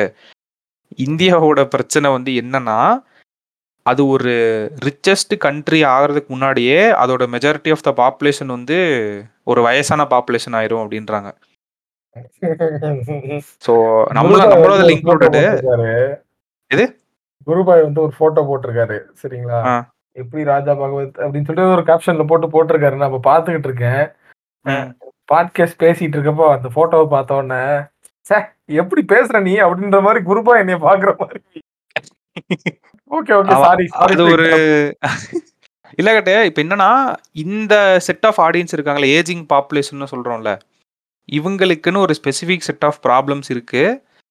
அதை சால்வ் பண்றதுக்கான இனோவேஷன்ஸ் நம்ம ஊர்ல நிறைய வரணுன்றேன். எனக்கு தெரிஞ்சு வந்த இனோவேஷன்ஸ் எப்படி இருக்குன்னா, like senior health care home, இதை பற்றி நம்ம ஆல்ரெடி பேசியிருப்போம். இன்னைக்கு நீங்கள் சுற்றி பார்த்தீங்கன்னா அந்த ஐவிஎஃப் சென்டர்ஸ் பூம் ஆகுதுன்னு சொல்கிறோம்ல, இன்னும் கொஞ்சம் உங்கள் கண்ணை ஜூம் பண்ணி பாருங்கள், நைஸாக சீனியர் ஹெல்த் கேர் அப்படின்ற ஒரு வேர்டை நீங்கள் அடிக்கடி இனிமேல் பார்க்கலாம். நான் ஒரு பிராண்டுக்கு காம்படிட்டிவ் அனாலிசிஸ் பண்ணுறப்ப தான் எனக்கு தெரிஞ்சு, ஓ நீங்கள் ஆல்ரெடி எஸ்டாப்ளிஷ் பண்ணிட்டீங்களா உங்கள் ப்ரெசன்ஸ்ன்னு சொல்லிட்டு. இவங்களாம் கொடிகட்டி பரப்பாங்க. கேட்டேன் அந்த நெக்ஸாக்கு சொன்னேன் தெரியுமா, ஒரு கிராஃபு இயர் கிராஃப் பாருங்கள், உங்களோட ப்ராஃபிட் ரெவன்யூலாம் எப்படி இன்க்ரீஸ் ஆகுதுன்ட்டு. அதே மாதிரி அதாவது காசு இல்லை அப்படின்னா முதியோர் இல்லம் இல்லையா, காசு இருந்துச்சு அப்படின்னா வாயிலடிங்க வாயிலடிங்க சீனியர் ஹெல்த் கேர் அப்படின்னு சொல்லுங்க அப்படின்னு சொல்லிட்டு அப்படின்ற மாதிரி இருக்குது. ஸோ இங்கே நிறைய இனோவேஷன்ஸ் தேவைப்படுது, அவங்களுக்கான ப்ராப்ளம்ஸ் நிறையா இருக்குது. அதில் ஏதாவது ஒன்று நடந்தால் நல்லா இருக்கும்னு நான் நினைக்கிறேன். ஆக்சுவலி இந்த ஏஜிங் பாப்புலேஷன் இருக்குல்ல நம்ம ஊரில், நடங்க நடத்துங்க எல்லாமே அஃபோர்டபுளாக பண்ணுங்கப்பா, எதை பண்ணாலும் அஃபோர்டபுளாக பண்ணாதான் காலி பண்ணி விட்டுறீங்களே ஒரு டைமில் கீழே கே ஷேப்டு இதில். ஓ ஆமாம் சாரி, கே ஷேப்டு மேலே இருந்தால் உனக்கு சீனியர் லிவிங், கீழே இருந்தீங்கன்னா முதியோர் இல்லம் அப்படின்ற மாதிரி. ஆமாம். அண்டு இந்த பாட்காஸ்ட்லேயே ஒரு முக்கியமான நியூஸ் ஒன்று சொல்லணுன்ட்டு இருந்தேன் கேட்டு. என்னன்னா பாட்காஸ்ட் அண்ட் ஜென்ஸி, இது வேற சில பேர் இந்த ஏர் ஃப்ரையர் ஜென்ரேஷன் அப்படின்னு சொன்னோன்னே நம்மளை இது பண்ணிடுறாங்க, ப்ரோ நீங்கள் அவங்களை கிண்டல் பண்ணுறீங்க அப்படின்னு சொல்லிட்டு. நாங்கள் கிண்டல் தான் பண்ணல, சும்மா ஒரு ஜாலிக்கு சொல்கிற மாதிரி நினச்சிக்கோங்க. இப்பயும் சொல்கிறேன் பாருங்களேன், ஜென்ஸி அப்படிங்கிற அந்த ஜென்ரேஷன் தான் பல ஒரு ஒரு ஒரு லிபரல் மூமெண்ட்டை எடுத்து செல்ல போகிற ஒரு ஒரு ஜென்ரேஷன். நானும் அதை தான் சொல்ல வந்தேன். நான் ஜென்சி எப்பயுமே மேலே வச்சு தான் பார்க்குறேன். பிகாஸ் அவங்க உள்ளே வரப்ப நிறைய இது ஓப்பன் அப் ஆக போகுது. நான் அந்த கார்பரேட் இதுலேருந்து எல்லாமே நான் சொல்கிறேன். நம்ம ஜென்ரேஷன் கூட அதோட ஃப்ரூட்ஸ் நம்ம இது பண்ண முடியாது. நம்ம நிறையா தப்புன்னு சொல்கிறோம்ல இந்த இதில், சொசைட்டியில் சொல்கிறதோ கார்பரேட் எல்லாமே சேர்த்து சொல்கிறேன். ஜென்சி இன்னைக்கு லோவர் லெவலில் இருக்காங்க கார்பரேட் லேட்டரில், நாளைக்கு அவங்க ஒரு மேனேஜர் சி சூட் லெவல்னு போவாங்களே. அப்போ நிறைய விஷயங்கள் ஓப்பன் அப் ஆகும் கேட்டு. நம்மளுக்கு இருந்த கொடுமைகள்லாம் மேபி அடுத்த ஒரு ஜென்ரேஷனுக்கு இல்லாமல் போயிடலாம். ரொம்ப ஓப்பன் அப் பண்ணிடுவாங்க, ரொம்ப கேஷுவலாக ஃப்ரீயாக இருக்கும். ஸோ சில விஷயத்தில் நான் ஜென்சியை மலைப்போல் நம்பி தான் பார்த்துட்ருக்கேன். நாங்கள் ஏர் ஃப்ரையர் ஜென்ரேஷன் சொல்கிறது அது ஒரு செட் ஆஃப் பீப்புள், அது வேற. ஸோ என்னன்னா லைக் ஒரு சர்வே ஒன்று வந்துச்சு, ஒரு இது மாதிரி எடுத்திருக்காங்க போல், எக்கனாமிக் டைம்ஸில் இது பண்ணியிருக்காங்க. லைக் ஸ்பாட்டிஃபை கல்ச்சர் நெக்ஸ்டோட பண்ண ஒரு சர்வேயில் சொல்லியிருக்காங்க. ஓகேவா. ஸோ என்னன்னா பாட்காஸ்ட் நம்ம அது சூப்பராக போக போகுது. அது நம்ம ஜென்சியை நம்பியே நம்ம இது பண்ணலாம். அவங்க என்ன அவங்களோட பாயிண்ட் ஆஃப் வியூவில் இருந்து அவங்க என்ன சொல்கிறாங்க பாட்காஸ்ட் பற்றி அப்படின்னா, like 83% agree that podcast take you deeper in to any topic which is very obvious. நம்மளே பாட்காஸ்ட் மற்றதெல்லாம் கன்சியூம் பண்ணுறோம்ல, நம்மளே பேசும்போது நிறைய டாபிக் பேசி ஒரு டீப்பான ஒரு ஃபைண்டிங்கை நோக்கி நகர்ந்ததெல்லாம் இருக்கு. எனக்கு ஃபீல் ஆயிருக்கு. ஆமாம், எனி டைம்ஸ் நம்ம அது பேப்பரில் வர்றதை தாண்டி பேப்பரில் வர்றதை வச்சு அதை சுற்றி நம்ம டிஸ்கஸ் பண்ணும்போது அது நம்மளோட அறிவை இன்னும் நகர்த்தி உள்ள போன பெர்ஸ்பெக்டிவ், ரெண்டு பேரும் பெர்ஸ்பெக்டிவ் மாற்றி மாற்றி அதில் கமெண்ட் பண்ணும்போது அது நம்மள இன்னும் நகர்த்தி உள்ள போன நிகழ்வுகள் நிறையா இருக்கு. அதுதான் அவங்களும் சொல்றாங்க. ஸோ இன்னொன்று என்னன்னா like 57% discovered and learned about new communities through podcast. இருக்கிறதுல என்ன கூத்துனா, நான் எப்பயுமே நம்ம பாட்காஸ்ட் யாராவது ஸ்க்ரீன்ஷாட் எடுத்து ஸ்டோரி போட்டாங்கன்னா என்ன ஸ்பீடில் கேட்குறாங்க அப்படின்னு பார்ப்பேன். இந்த ஜென்ரேஷனே அப்படிதான் போல. 62% listen to podcast at faster தான் நார்மல் ஸ்பீடு. அந்த 1.2x 1.5x பேசுறதே கொட கொட கொடன்னு பேசுவேன். இல்ல நீ அதையும் ஸ்பீடா வேற கேக்குறியா? ஆமா, அது ஜென்ரேஷனோட இதே அப்படிதான் போல. இன்னொன்று என்ன சொல்றாங்கன்னா like 82% said podcast offer a refreshing space for debate. இதை நான் ஆக்சுவலாக ஒத்துக்கிறேன். நிறைய விஷயங்கள் பார்த்தீங்கன்னா கேட்டேன், எனக்கு பாட்காஸ்ட் ஒரு நல்ல மீடியமாக தெரியுது கம்பேர்ட் டு அதர் மீடியம்ஸ். ஏன்னா கம்பேர் பண்றப்போ ஒரே ஒரு பாயிண்ட்ல ம் எனக்கு ரொம்ப சூப்பரான மீடியம் நான் ஒரு பாயிண்ட் வச்சு சொல்லிடுவேன். என்ன எது சொல்லுவோம்னா, it is a secondary conception platform. ம் கரெக்ட். அது வந்து எனக்கு வந்து ரொம்ப ஒரு மிகப்பெரிய இதா இருக்கு. ஏன்னா சம்டைம்ஸ் பல வீடியோஸே நான் யூடியூப்ல அப்படித்தான் கேட்கறேன். எனக்கு அப்படி கேட்கணும்னு ஆசை, பிளே பண்ணி விட்டு ஸ்கிரீன் பட்டன் ஆஃப் பண்ணி விட்டுறணும்னு ஆசை, அது பண்ணி தொலைய முடியாதுல்ல யூடியூப்ல. ஏன்னா டிஸ்டப்ல போட்டு நான் அதை மட்டும் அந்த அந்த டேப் மட்டும் எடுத்து வெளியே போட்டு மினிமைஸ் பண்ணி விட்டுறேன், அது வாட்டுக்கு ஓடிட்டு இருக்கும். சில லெக்சரர்ஸ்லாம் கேட்டுட்டு இருப்பேன், பிலாசபிக்கல் லெக்சர்ஸ்லாம் உட்காந்து கேட்டுட்டு இருப்பேன், ப்ரொஃபஸர்ஸ் கிளாஸ் எடுத்துட்டு இருப்பாங்க. அதை போய் கேட்கறதுக்கு வேற என்ன பண்றது, வீடியோ உட்காந்து பார்க்க முடியாது. ஸோ அந்த லெக்சர்ஸ் வந்து இப்படிதான் நம்ம கேட்கணும் அப்படின்னு சொல்லிட்டு இப்படி போட்டு கேட்டுக்கிட்டு இருப்பேன். அப்போ யோசிப்பேன், ஏன் இதை வந்து நம்ம பண்ணக்கூடாது. மீன் லைக் வீடியோ பார்க்கணும்னு அவசியம் இல்லை, செகண்டரி கன்செப்ட் மாதிரி விட்டான்னா நல்லா இருக்குமே யூடியூப் அப்படின்ற மாதிரி. அது ஏதோ இருக்காமா யூடியூப் ப்ரீமியம்க்கு அப்படி இருக்காமா, ஸ்க்ரீன்லாம் ஆஃப் பண்ணிக்கலாம். அதுதான்ப்பா நாங்கள் ப்ரீமியம்ல கொடுத்துருக்கோம், ஃப்ரீல இருக்கவே கொடுத்துருக்கோம். ஒரு வேலை பார்த்து விட்டா பாருங்க, அதை பத்தி நம்ம பேசாம கண்டிப்பா போகக்கூடாது இந்த சமயத்துல. அவன் பார்த்தா சார் ஒரு வேலை பெரிய வேலை பார்த்து விட்டான். அது ஃபர்ஸ்ட் ஒரு பாப்அப் வந்துச்சு, அதாவது இந்த அப்டேட்ஸ் வந்து வந்திருக்கு, ஃபீச்சர்ஸ் வந்து கட் பண்றேன்னு சொல்லிட்டு. அப்ப வாட்ஸ்அப் எனக்கு அதோட இது புரியல, டக்குன்னு ஏதோ ஒரு பாட்டு கேட்டுட்டு இருக்கப்ப நடுவுல இந்த லைன் நல்லா இருக்கு மறுபடியும் ரிப்பீட்ல போட்டு கேட்போன்னு போனா அப்கிரேட் அப்கிரேட் அப்கிரேட்னு அவன் தானே போறப்ப ஒரு வேலை ஒண்ணு பார்த்தா பாருங்க, அடுத்த பிரீமியம் கஸ்டமர் மாறிட்டேனால. அப்படியா? ஆமா. அதாவது அப்ப சக்சஸ் தான் இந்த கேம்பெயின். அந்த நெட்ஃபிளிக்ஸ் பிரைசிங் குறைச்ச மாதிரி பாருங்க, 2 செகண்ட் கூட 3 செகண்ட் கூட இல்ல, within 4 to 5 seconds or maximum 10 seconds தான் எடுத்திருக்கோம். எனக்கு முக்கியமான சமயத்துல அந்த பாட்டை நான் கேட்கணும், அந்த பாட்டை கேட்கறக்கா நான் போடுறேன். என்னடா நீ பாட்டை திருப்பி கேட்கலாம் பரவாயில்ல, அடுத்த பாட்டு கூட போட முடியல, ஒரு பிளேலிஸ்ட் வச்சு டேய் ஏன்டா இப்படி பண்றீங்க அப்படின்ற மாதிரி இருந்துச்சு. சரியான மூவ் அது, ரொம்ப அக்ரெசிவான மூவ் அது. அந்த எனக்கு தெரியல அதுக்கான ரெப்ரிகேஷன் எவ்வளவு வந்திருக்கும் எந்திருக்கும். நான் அதை தான் சொல்ல வந்தேன். ஏன்னா எனக்கு ஒரு ஃபாலோவர் சொன்னாரு, ப்ரோ எனக்கு இந்த ஆடு பார்க்கறதா ரொம்ப கடுப்பா இருக்கு ப்ரோன்னு சொல்லிட்டு நான் யூடியூப் பிரீமியம் வாங்கிட்டேன்னாரு. இப்போ நீ பண்ணதே அந்த மாதிரி தான், எனக்கு இது கடுப்பா இருக்கு, என்னால என்னோட ஃபேவரட் சாங் கூட நான் இது பண்ணி பிளே பண்ண எனக்கு இது இல்லையான்னு கேட்டு நீ பண்ணிட்டீல. ஸோ அது என்னால அது ஒரு தாங்க முடியாத ஃபீல் ஆயிடுச்சு. நான் பார்த்தேன், பார்க்க கூட யோசிக்க கூட ரேட்டை கூட பார்க்கல நான். It's done. I'm sorry. Mod APK ஏத்துறன்னு கூட யோசிக்கல இல்லையா? அத வேற கமெண்ட்ஸ்ல எல்லாரும் போட்டுருந்தாங்க. We are mod APK users. அத நான் யூஸ் பண்ணது இல்ல. அது என்னன்னு தெரியல, பார்க்கணும். அதுல இருந்து இதெல்லாம் வராது போல. அந்த மாதிரி டெக் ரிலேட்டடா நமக்கு ஒண்ணும் பெரிய தெரியாதுப்பா. ஆமா. இப்போ அதான் இந்த ஜென்சி பத்தி முக்கியமானது என்ன அவங்க சொல்றாங்கன்னா, இது ஒரு முக்கியமான இன்சைட் ஆஸ் அ பிராண்ட் இல்ல ஒரு மார்க்கெட்டரா இருந்தோம்னா, 70% of the Gen Z trust podcast more than any other form of media. இந்த ட்ரஸ்ட் அப்படின்றது ரொம்ப ரொம்ப ஒரு முக்கியமான வார்த்தை. ஏன்னா நம்மளே பார்த்துருப்போம் like with source of medium you அந்த ட்ரஸ்ட் ஃபேக்டர் வந்து லீஸ்ட் அப்படின்னு பார்த்தீங்கன்னா அந்த டிவி இதை சொல்லுவாங்க, இந்த நியூஸ் இது பண்ணுறாங்கல்ல. ஆனால் அவங்களும் அதை இன்னும் இது பண்ணிட்டு இருக்காங்க, டிஆர்பி வருது அது இதுன்னு சொல்றாங்க.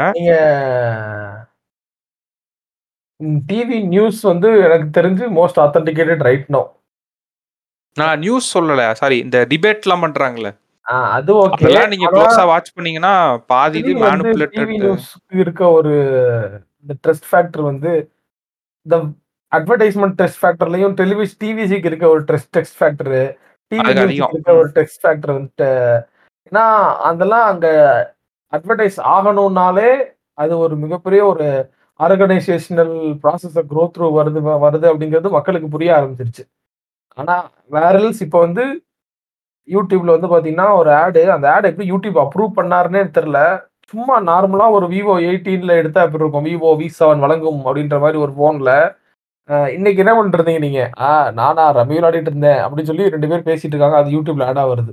அது பண்றானுங்க. ஓ இந்தியா ஃபுல்லா பேன் பண்ணலையோ ஏங்க, யூடியூப்ல வருதுங்க அந்த ரம்மி ஆடு.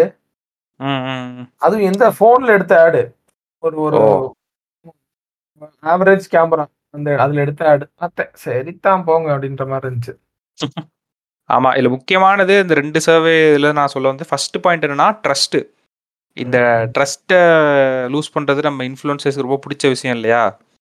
நான் சொல்றேன் லைக் ஸோ அவங்க ரொம்ப ட்ரஸ்ட் பண்ற ஒரு மீடியம் வந்து பாட்காஸ்ட்னு இருக்கான். 70% சாதாரண விஷயம் கிடையாது, இது ஒரு 40-30 கூட சரின்னு சொல்லியிருக்கலாம்.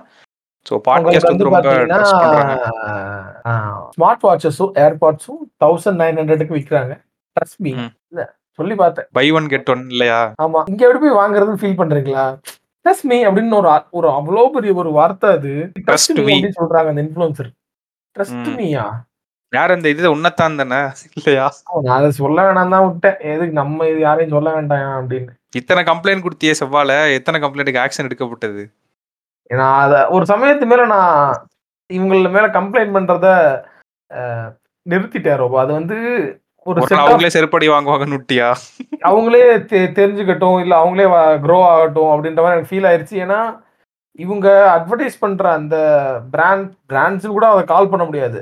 அவங்களாம் யாரு அப்படின்னா, they're not even, they're just shop owners. இந்த மாதிரி ரொம்ப ஒரு அன்ஆர்கனைஸ் செக்டார்ல இருக்க நிறையா ஹோட்டல்ஸ் இதெல்லாம் வந்து இவங்க இது பண்றாங்க, ப்ரொமோட் பண்றாங்க. அன்ஆர்கனைஸ் செக்டாருக்கும் இங்கே இன்ஃப்ளூயன்சர் மார்க்கெட்டிங் தேவை அப்படிங்கிறது ஒரு அவசியம் தான். எக்ஸாம்பிள் இந்த கேஜிஎஃப்னு சொல்லிட்டு ஒருத்தர், ஹவு ஹி காட் க்ரோன், இந்த மாதிரி ஒரு ஒரு ஒரு பிராண்ட் வார் மாதிரி உள்ள போயிட்டு இருந்துச்சு அந்த கொஞ்ச காலத்துக்கு முன்னாடி. டிஷர்ட் 50 ரூபா, 10 ரூபாய் டிஷர்ட் அப்படின்ற மாதிரி அந்த அளவுக்கு ஒரு பிராண்ட் வார் மாதிரி. பிராண்ட் வார்னு கூட சொல்ல முடியாது, because they're not even brands, they're just unorganised sectors. So நான் ஒன்று யோசித்தேன், அதுக்கப்புறத்துலேருந்து உங்களை கம்ப்ளைண்ட் பண்ணுறதான் விட்டுட்டேன். ஏன்னா அன்ஆர்கனைஸ்ட் செக்டர்ஸுக்கு இந்த மாதிரி இன்ஃப்ளூயன்சஸ் பண்ணுறதும் இதுதான். ஆனால் அதே சமயத்தில் அவங்க காஷனாகவே இருக்கணும். நான் வந்து நான் அதை பற்றி பேசவே இல்லை ஆக்சுவலாக. எனக்கு ஒரே ஒரு இது மட்டும் கிளாரிஃபை பண்ணுங்க, buy one get one free அப்படின்றது ஒரு எலக்ட்ரானிக் பொருளுக்கு சாத்தியமா? எனக்கு இது யாராவது கிளாரிஃபை பண்ணுங்க ப்ளீஸ். ஏன்னா இன்னைக்கு காலையிலாம் கடைக்கு போய் டார்க் ஃபேண்டசி பிஸ்கட் வாங்கினேன், அந்த brown colour biscuit. Buy one get one ஃப்ரீனா அது எனக்கு புரியுது. அவன் விலையை ஏற்றி 40 ரூபான்னு போட்டிருக்கான். கடைக்காரன் பார்த்துட்டு எவ்வளோன்னு கேட்டால் பை ஒன் கெட் ஒன் போட்டோன்னா 20 ரூபான்னு சொல்லிட்டு ஒரு பிஸ்கட் பேக்கெட் எனக்கு கொடுத்துட்டான். இங்கே ஒரு கவுண்டர் கல்ச்சர் இருக்கிறப்போ இப்போ நாமளும் நீங்களும் வந்து ஒரு பை ஒன் கெட் ஒன்னு வாங்க மாட்டோம். ஆனா இல்ல, நான் எலக்ட்ரானிக்ஸுக்கு சொல்றேன், நான் மத்ததுக்கு சொல்லல. இல்ல, நான் எலக்ட்ரானிக்ஸே தான் சொல்றேன். இங்க ஒரு கவுண்டர் ஒரு ஆடியன்ஸ் இருக்காங்க. அந்த ஆடியன்ஸ் யாருன்னு நான் சொல்றேன். அவங்கள என்னால கரெக்டா செக்மெண்ட் பண்ணி அவங்கள பொலிட்டிக்கலி கரெக்டான ஒரு சென்ஸ்ல இது பண்ண முடியுமான்னு எனக்கு தெரியல. இங்க ஒரு ஆடியன்ஸ் செக்மெண்ட் இருக்கு. அவங்க வந்து அவங்களோட வாழ்ற இடமே வந்து பாத்தீங்கன்னா கூட ஒரு ஒரு மிகப்பெரிய ஒரு நல்ல ஒரு தரமான இடமா இருக்காது. அதுக்கான வாய்ப்பு அவங்களுக்கு கிடைக்காம ஒரு அர்பன் ஏரியால நம்ம இந்த என்னால் கரெக்டான டேர்ம்ஸில் கூட போட முடியல. அதனால நான் இந்த டேர்ம்ஸை யூஸ் பண்ண வேண்டியதுக்கு நான் தள்ளப்பட்டிருக்கேன் இந்த நிலையில. தட் இஸ் மை என்னோட ஒரு இன்னபிலிட்டி தான் காட்டுது. அதனால நான் கோட் பண்றேன்.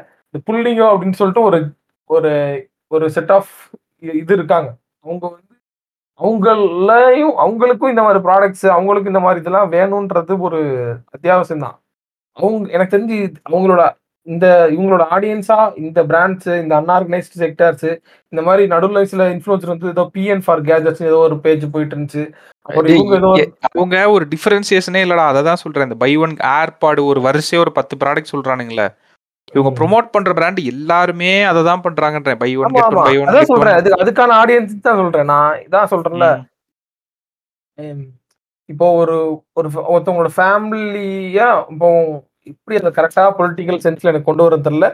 பட் அவங்களோட வாழ்வாதாரமே ரொம்ப மோசமாக இருக்கும். ஆனால் அந்த வீட்டில் ஒரு ஆரன் ஃபை நிற்கும். அவங்க வாழ்கிறதே வந்து ஒரு குடிசை வீட்லையோ இல்லை ஒரு ஆஸ்பட்டாக்ஸ் இருக்க அந்த வீட்லையோ அவங்களோட இருப்பாங்க. இல்லை வந்து சொல்லுவாங்க கன்னியாகுமரியில் வந்து மீனவர் அந்த வீடு ரொம்ப சிம்பிளாக இருக்கும்டா, ஆனால் வெளியில் ஒரு கேடிஎம் பைக் நிற்கும் அப்படின்வான். அது ஏன்னா அவங்க அதுக்கு அதை வாங்குறதுக்கு அவங்க கடன் வாங்கி கூட வாங்கியிருப்பாங்க. அந்த கடன் வாங்கி கூட வாங்கியிருப்பாங்க. அந்த மாதிரியான செட் ஆஃப் பாப்புலேஷனை அட்ரஸ் பண்ற மாதிரியான இந்த பிராண்ட் போகுது. இந்த பிராண்ட்லாம் வந்து அவங்கள நோக்கி போகுது. இந்த மாதிரி அன்ஆர்கனைஸ்ட் செக்டார்ஸ்ல எலக்ட்ரானிக்ஸ் விற்கிறாங்க, டிஷர்ட் 50, 10, 100 விற்கிறாங்க. இந்த மாதிரி ஒரு செக்டார் இருக்கு.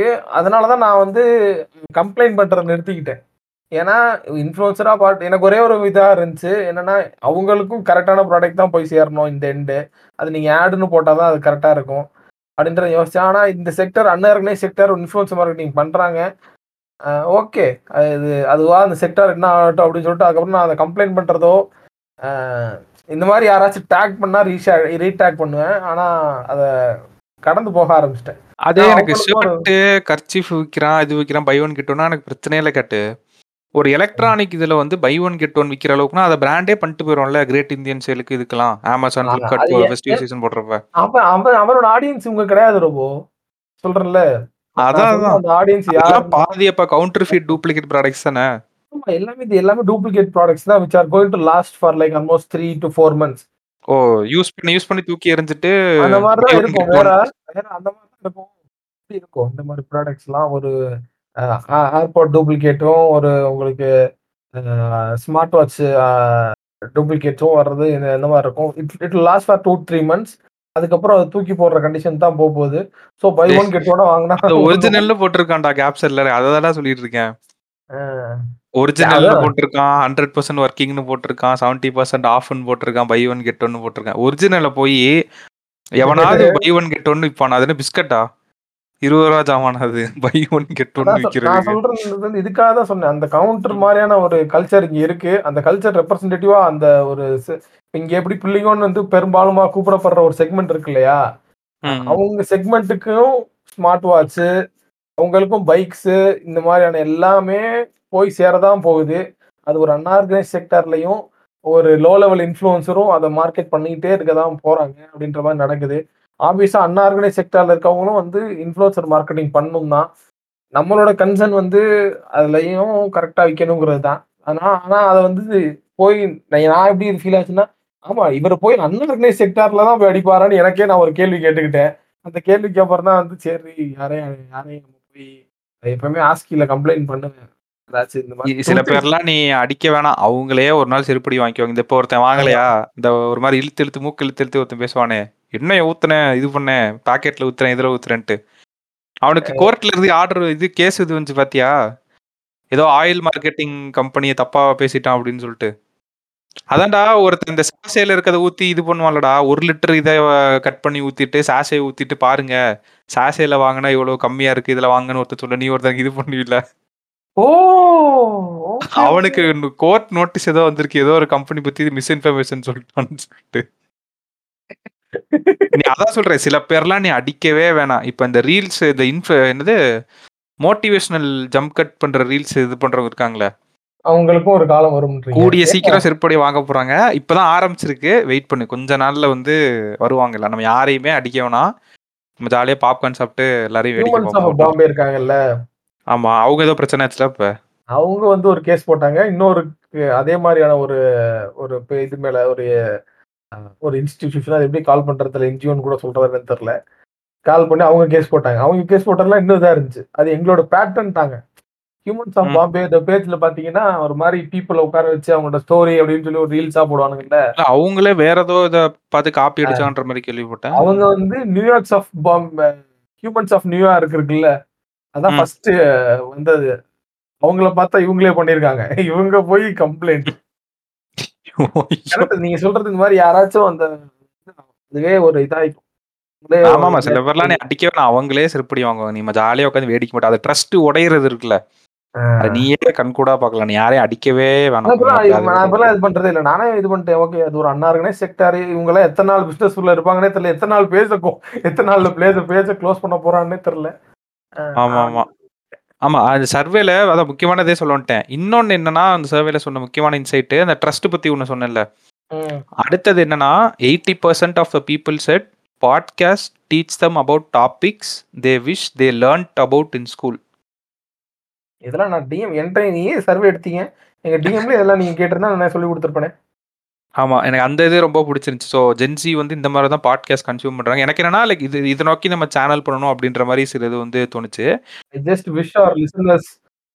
ஆமாம் என்னன்னா நான் எந்த ஒரு இதுவும் வந்து இது இப்போ போயிட்டு இருக்க தடங்கள் ஆயிராம இருந்தா இது அப்படின்னா நிறையா தடங்களை தாண்டி தான் வந்துகிட்டு இருக்கோம். ரோபோக்கு நானும் இங்கே நடுவில் இருக்க இல்லை இர்ரெகுலாரிட்டிஸ்லாம் மிகப்பெரிய ஒரு இதுதான்.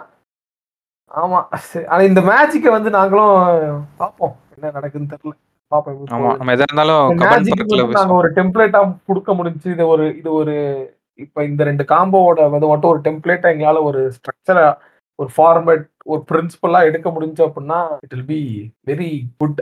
பார்ப்போம். ஏன் கவலைப்படுற, நாளைக்கு ஏஐ வந்துடும். நீ 150 நோட் பண்ற எபிசோட் இது பண்ணி இவங்க 2 பேர் இவங்க இப்படிதான் பேசுவாங்க இதுல தான் சோர்ஸ் எடுக்கிறான்னு சொல்லிட்டுனா அடுத்ததெல்லாம் ஏஐ ஜென்ரேட்டட் பாட்காஸ்டா நம்மளே போட ஆரம்பிச்சிடலாம். சார், இந்த வாரம் நீங்க இந்த வாரம் நீங்க பேசிருந்தீங்களே, அது நான் இல்லப்பா, என்னோட நிறைய வந்துருச்சு இப்ப.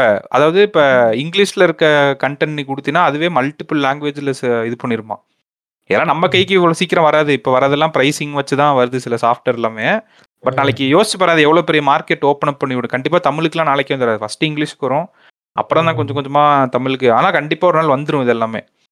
ஸோ அப்போ யோசிச்சு பாரு, அப்போ அதெல்லாம் வந்துச்சுன்னா நம்மளுக்கு ஒரு பெரிய மார்க்கெட்டே அது ஓப்பன் அப் பண்ணி விடும்ல. நீ இங்கிலீஷில் பேசணும்னு அவசியம் இல்லை, தமிழ் கண்டென்ட்டை கொடுத்து அது எப்படி டிரான்ஸ்லேட் பண்ணுறது அது வேற விஷயம். பட்டு இந்த மாதிரி ஒரு இதுவும் இருக்குது. முக்கியமான ஒரு இது வந்து அதில் சொல்லியிருந்தாங்க, ஜென்சி வந்து இந்தந்த பாட்காஸ்ட் தீமில் வந்து கேட்குறாங்களா அப்படின்றது வந்து எனக்கு ரொம்ப விசித்திரமாக இருந்துச்சு. என்னன்னா கேட்டு ஒரு 8 இது சொல்லியிருக்காங்க, சரியா கேட்டகரி சொல்லியிருக்காங்க. நம்மளுக்கெல்லாம் ஒளிமயமான எதிர்காலம் இருக்கு, அதெல்லாம் பார்த்தோன்னா அப்பாடா அப்படின்னு சொல்லிட்டு எனக்கு இதாக இருந்துச்சு. இப்போ ஒரு ஸ்பாட்டிஃபைல ஒரு நியூ ஃபீச்சர் கொண்டு வந்திருக்காங்க அனலிட்டிக்ஸ்ல, லைக் இம்ப்ரெஷன்ஸ் வந்து எங்க இருந்து வருது அப்படின்ற மாதிரி. இதெல்லாம் முதலே கொண்டு வந்திருக்கலாம், பட் பரவாயில்ல, அவங்களும் இம்ப்ரூவ் பண்ணிட்டு இருக்காங்க ப்ராடக்ட்டை. அதாவது ஹோம் பேஜில் எவ்வளோ பேர் நம்ம பாட்காஸ்ட் பார்த்தாங்க, சர்ச்சில் எவ்வளோ பேர் பார்த்தாங்கன்னு சொல்லிட்டு இந்த இன்சைட்லாம் முதல்ல இருக்காது.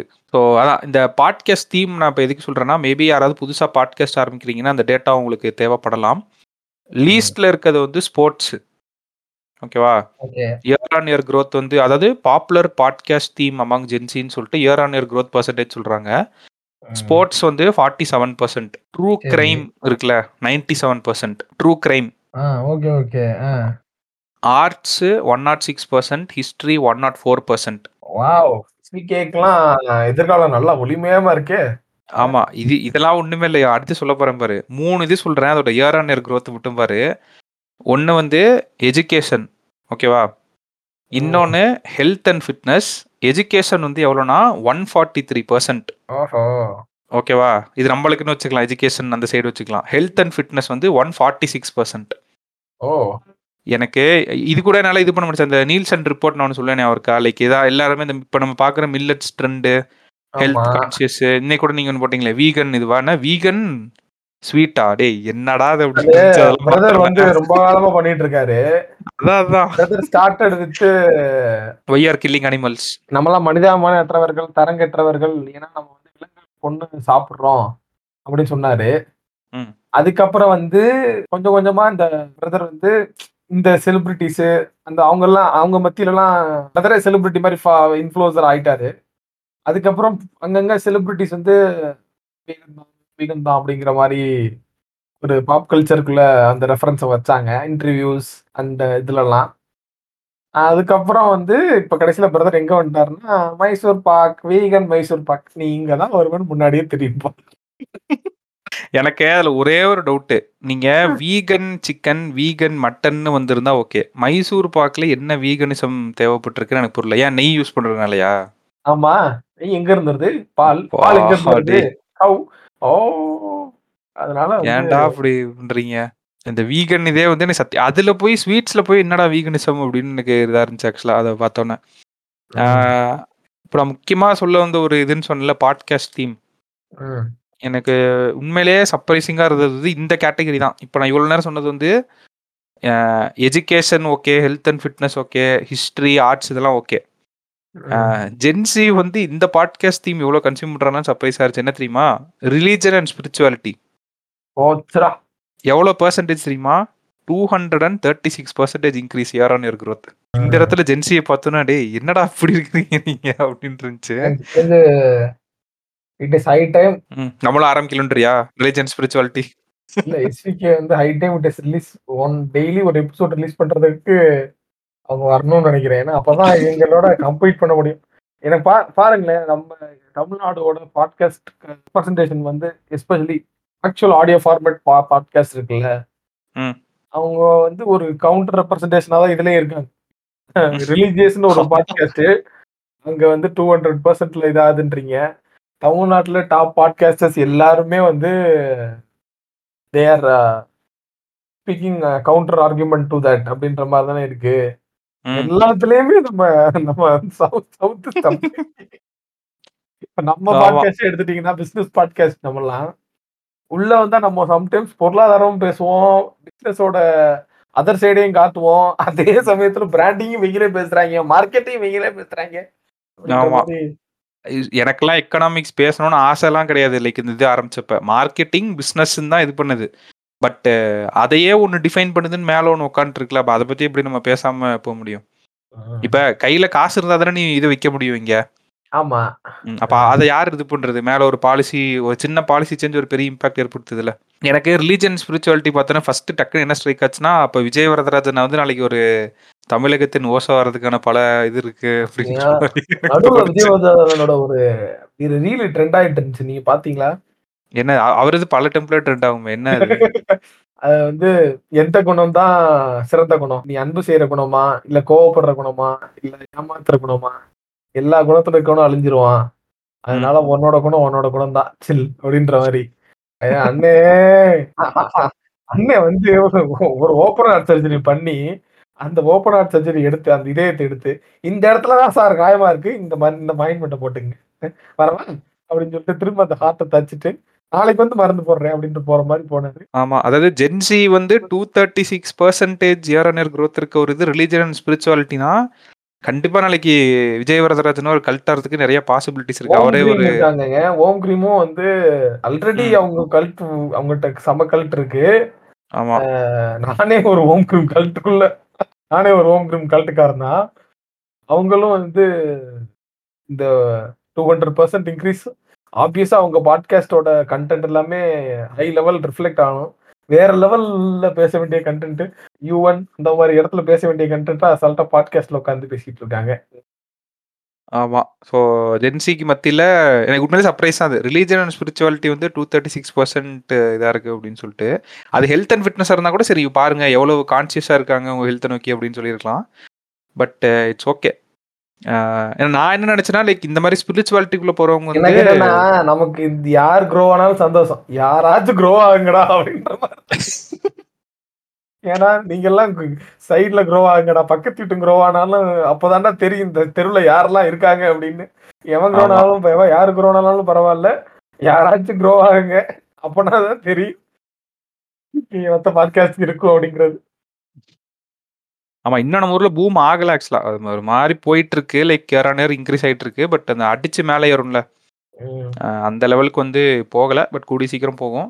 ஸோ விஜய் வரதராஜராவுக்கு ஒரு நல்ல ஒளிமயமான எதிர்காலம் இருக்குது. இதே கண்டினியூ பண்ணிட்டு அவர் இன்னைக்கு ஸ்டோரி போட்டால் தான் எனக்கு செம்மதாக இருந்துச்சு. 3 years ஆஃப் ஃபோக்கல் ஒளின்னு போட்டார்ல, அடையவங்க அப்போ 3 வருஷம் ஆச்சாடா அப்படின்ற மாதிரி இருந்துச்சு. ஏன்னா நம்மளுக்கும் கிட்டத்தட்ட அதே டைம்லேருந்து தான் வரும். இல்லை அந்த கோவிட்ல ஸ்டார்ட் பண்ணது தானே அந்த லாக்டவுன் இது. இப்போ அடையவங்க அப்பா 3 வருஷம் ஆயிடுச்சாடா அப்படின்ற மாதிரி இருந்துச்சு திரும்பி பார்த்தப்ப. ஸோ அவ்வளோதான் கேட்டு எல்லா முக்கியமான நியூஸும் இந்த வாரம் சொல்லியாச்சு. ஐடியில் ஆரம்பிச்சு ஸ்பிரிச்சுவாலிட்டியில் முடிச்சாச்சு. ஆஹா, ஐடியிலிருந்து ஸ்பிரிச்சுவாலிட்டி வரை அப்படின்னு சொல்லி டைட்டில் போட்டுருங்க. ஐடி டு ஸ்பிரிச்சுவாலிட்டி அப்படின்னு சொல்லி டைட்டில் போட்டுருங்க.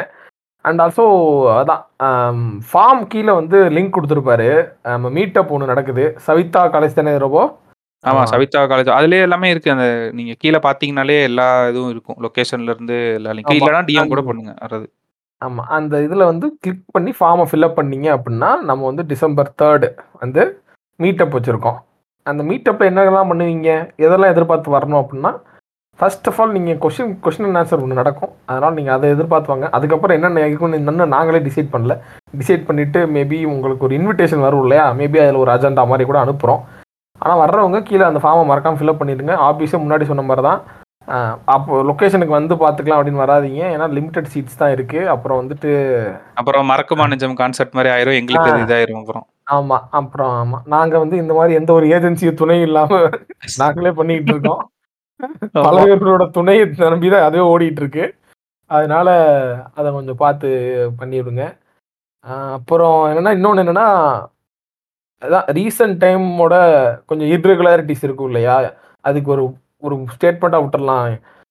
Always there will be irregularities, but there will always come podcast வந்துரும். அதாவது கண்டிப்பா வந்துரும். ஒரு வாரம் இப்ப வந்து 2 வாரம் மிஸ் பண்ணுவோம், 3 வாரம் கூட மிஸ் பண்ணுவோம், ஒரு 4 வாரமும் கூட நாங்க மிஸ் பண்ணலாம். இல்ல அவ்வளவு தூரம் போகாது.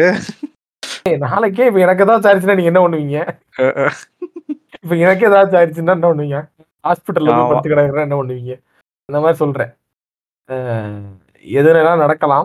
அதனால வந்து வரும். அதனால வந்து என்னடா வரலையே அப்படின்னு சொல்லிட்டு நீங்க கேட்காம போயிடக்கூடாது. அப்போ அதுக்கு என்ன பண்ணணும், உட்காந்து டெய்லி வந்து பார்த்துட்டே வர முடியும் பாட்காஸ்ட்டை, தேவையில்லை. அதுக்கு ஃபாலோன்னு ஒன்று இருக்கு, அதுக்கு பக்கத்தில் பெல் ஐக்கானதும் வந்திருக்காரோ இருக்கு. பெல் ஐக்கானையும் தட்டி விட்டீங்க அப்படின்னா நம்ம எப்போ பாட்காஸ்ட் போட்டாலும் நீங்கள் வந்துடலாம், நீங்கள் வெயிட் பண்ணிட்டே இருக்க வேணாம் பாருங்க. அது ஒன்று சம்டைம்ஸ் இர்ரெகுலாரிட்டிஸ் இருந்துச்சு அப்படின்னா. ஆமாம் இல்லை இருக்கும், அடுத்த 2-3 வாரத்துக்கு இப்பயே சொல்லிடுறேன், ஏன்னா அடுத்தடுத்து கல்யாணம் வர்றது ஃப்ரெண்ட்ஸுக்கெல்லாம் இருந்துச்சு அப்படின்னா அந்த பெல் ஐக்கான் மட்டும் தட்டி விட்டு வச்சுக்கோங்கப்பா. இப்போ யாரெல்லாம் கேட்டுட்டு இருக்கீங்க உடனே தட்டுங்க, கடைசி வரை கேட்டுருக்கேன்னா நீ கன்ஃபார்மாக ஒரு நல்ல லிசனராக தான் இருப்பேன். அதனால் உடனே அந்த பெல் ஐக்கானே தட்டி விட்டுட்டு இத்தோட இந்த பாட்காஸ்ட் நிறைவடையுது. ஜாலியாக போய் என்ஜாய் பண்ணுங்கள். பை பாய்.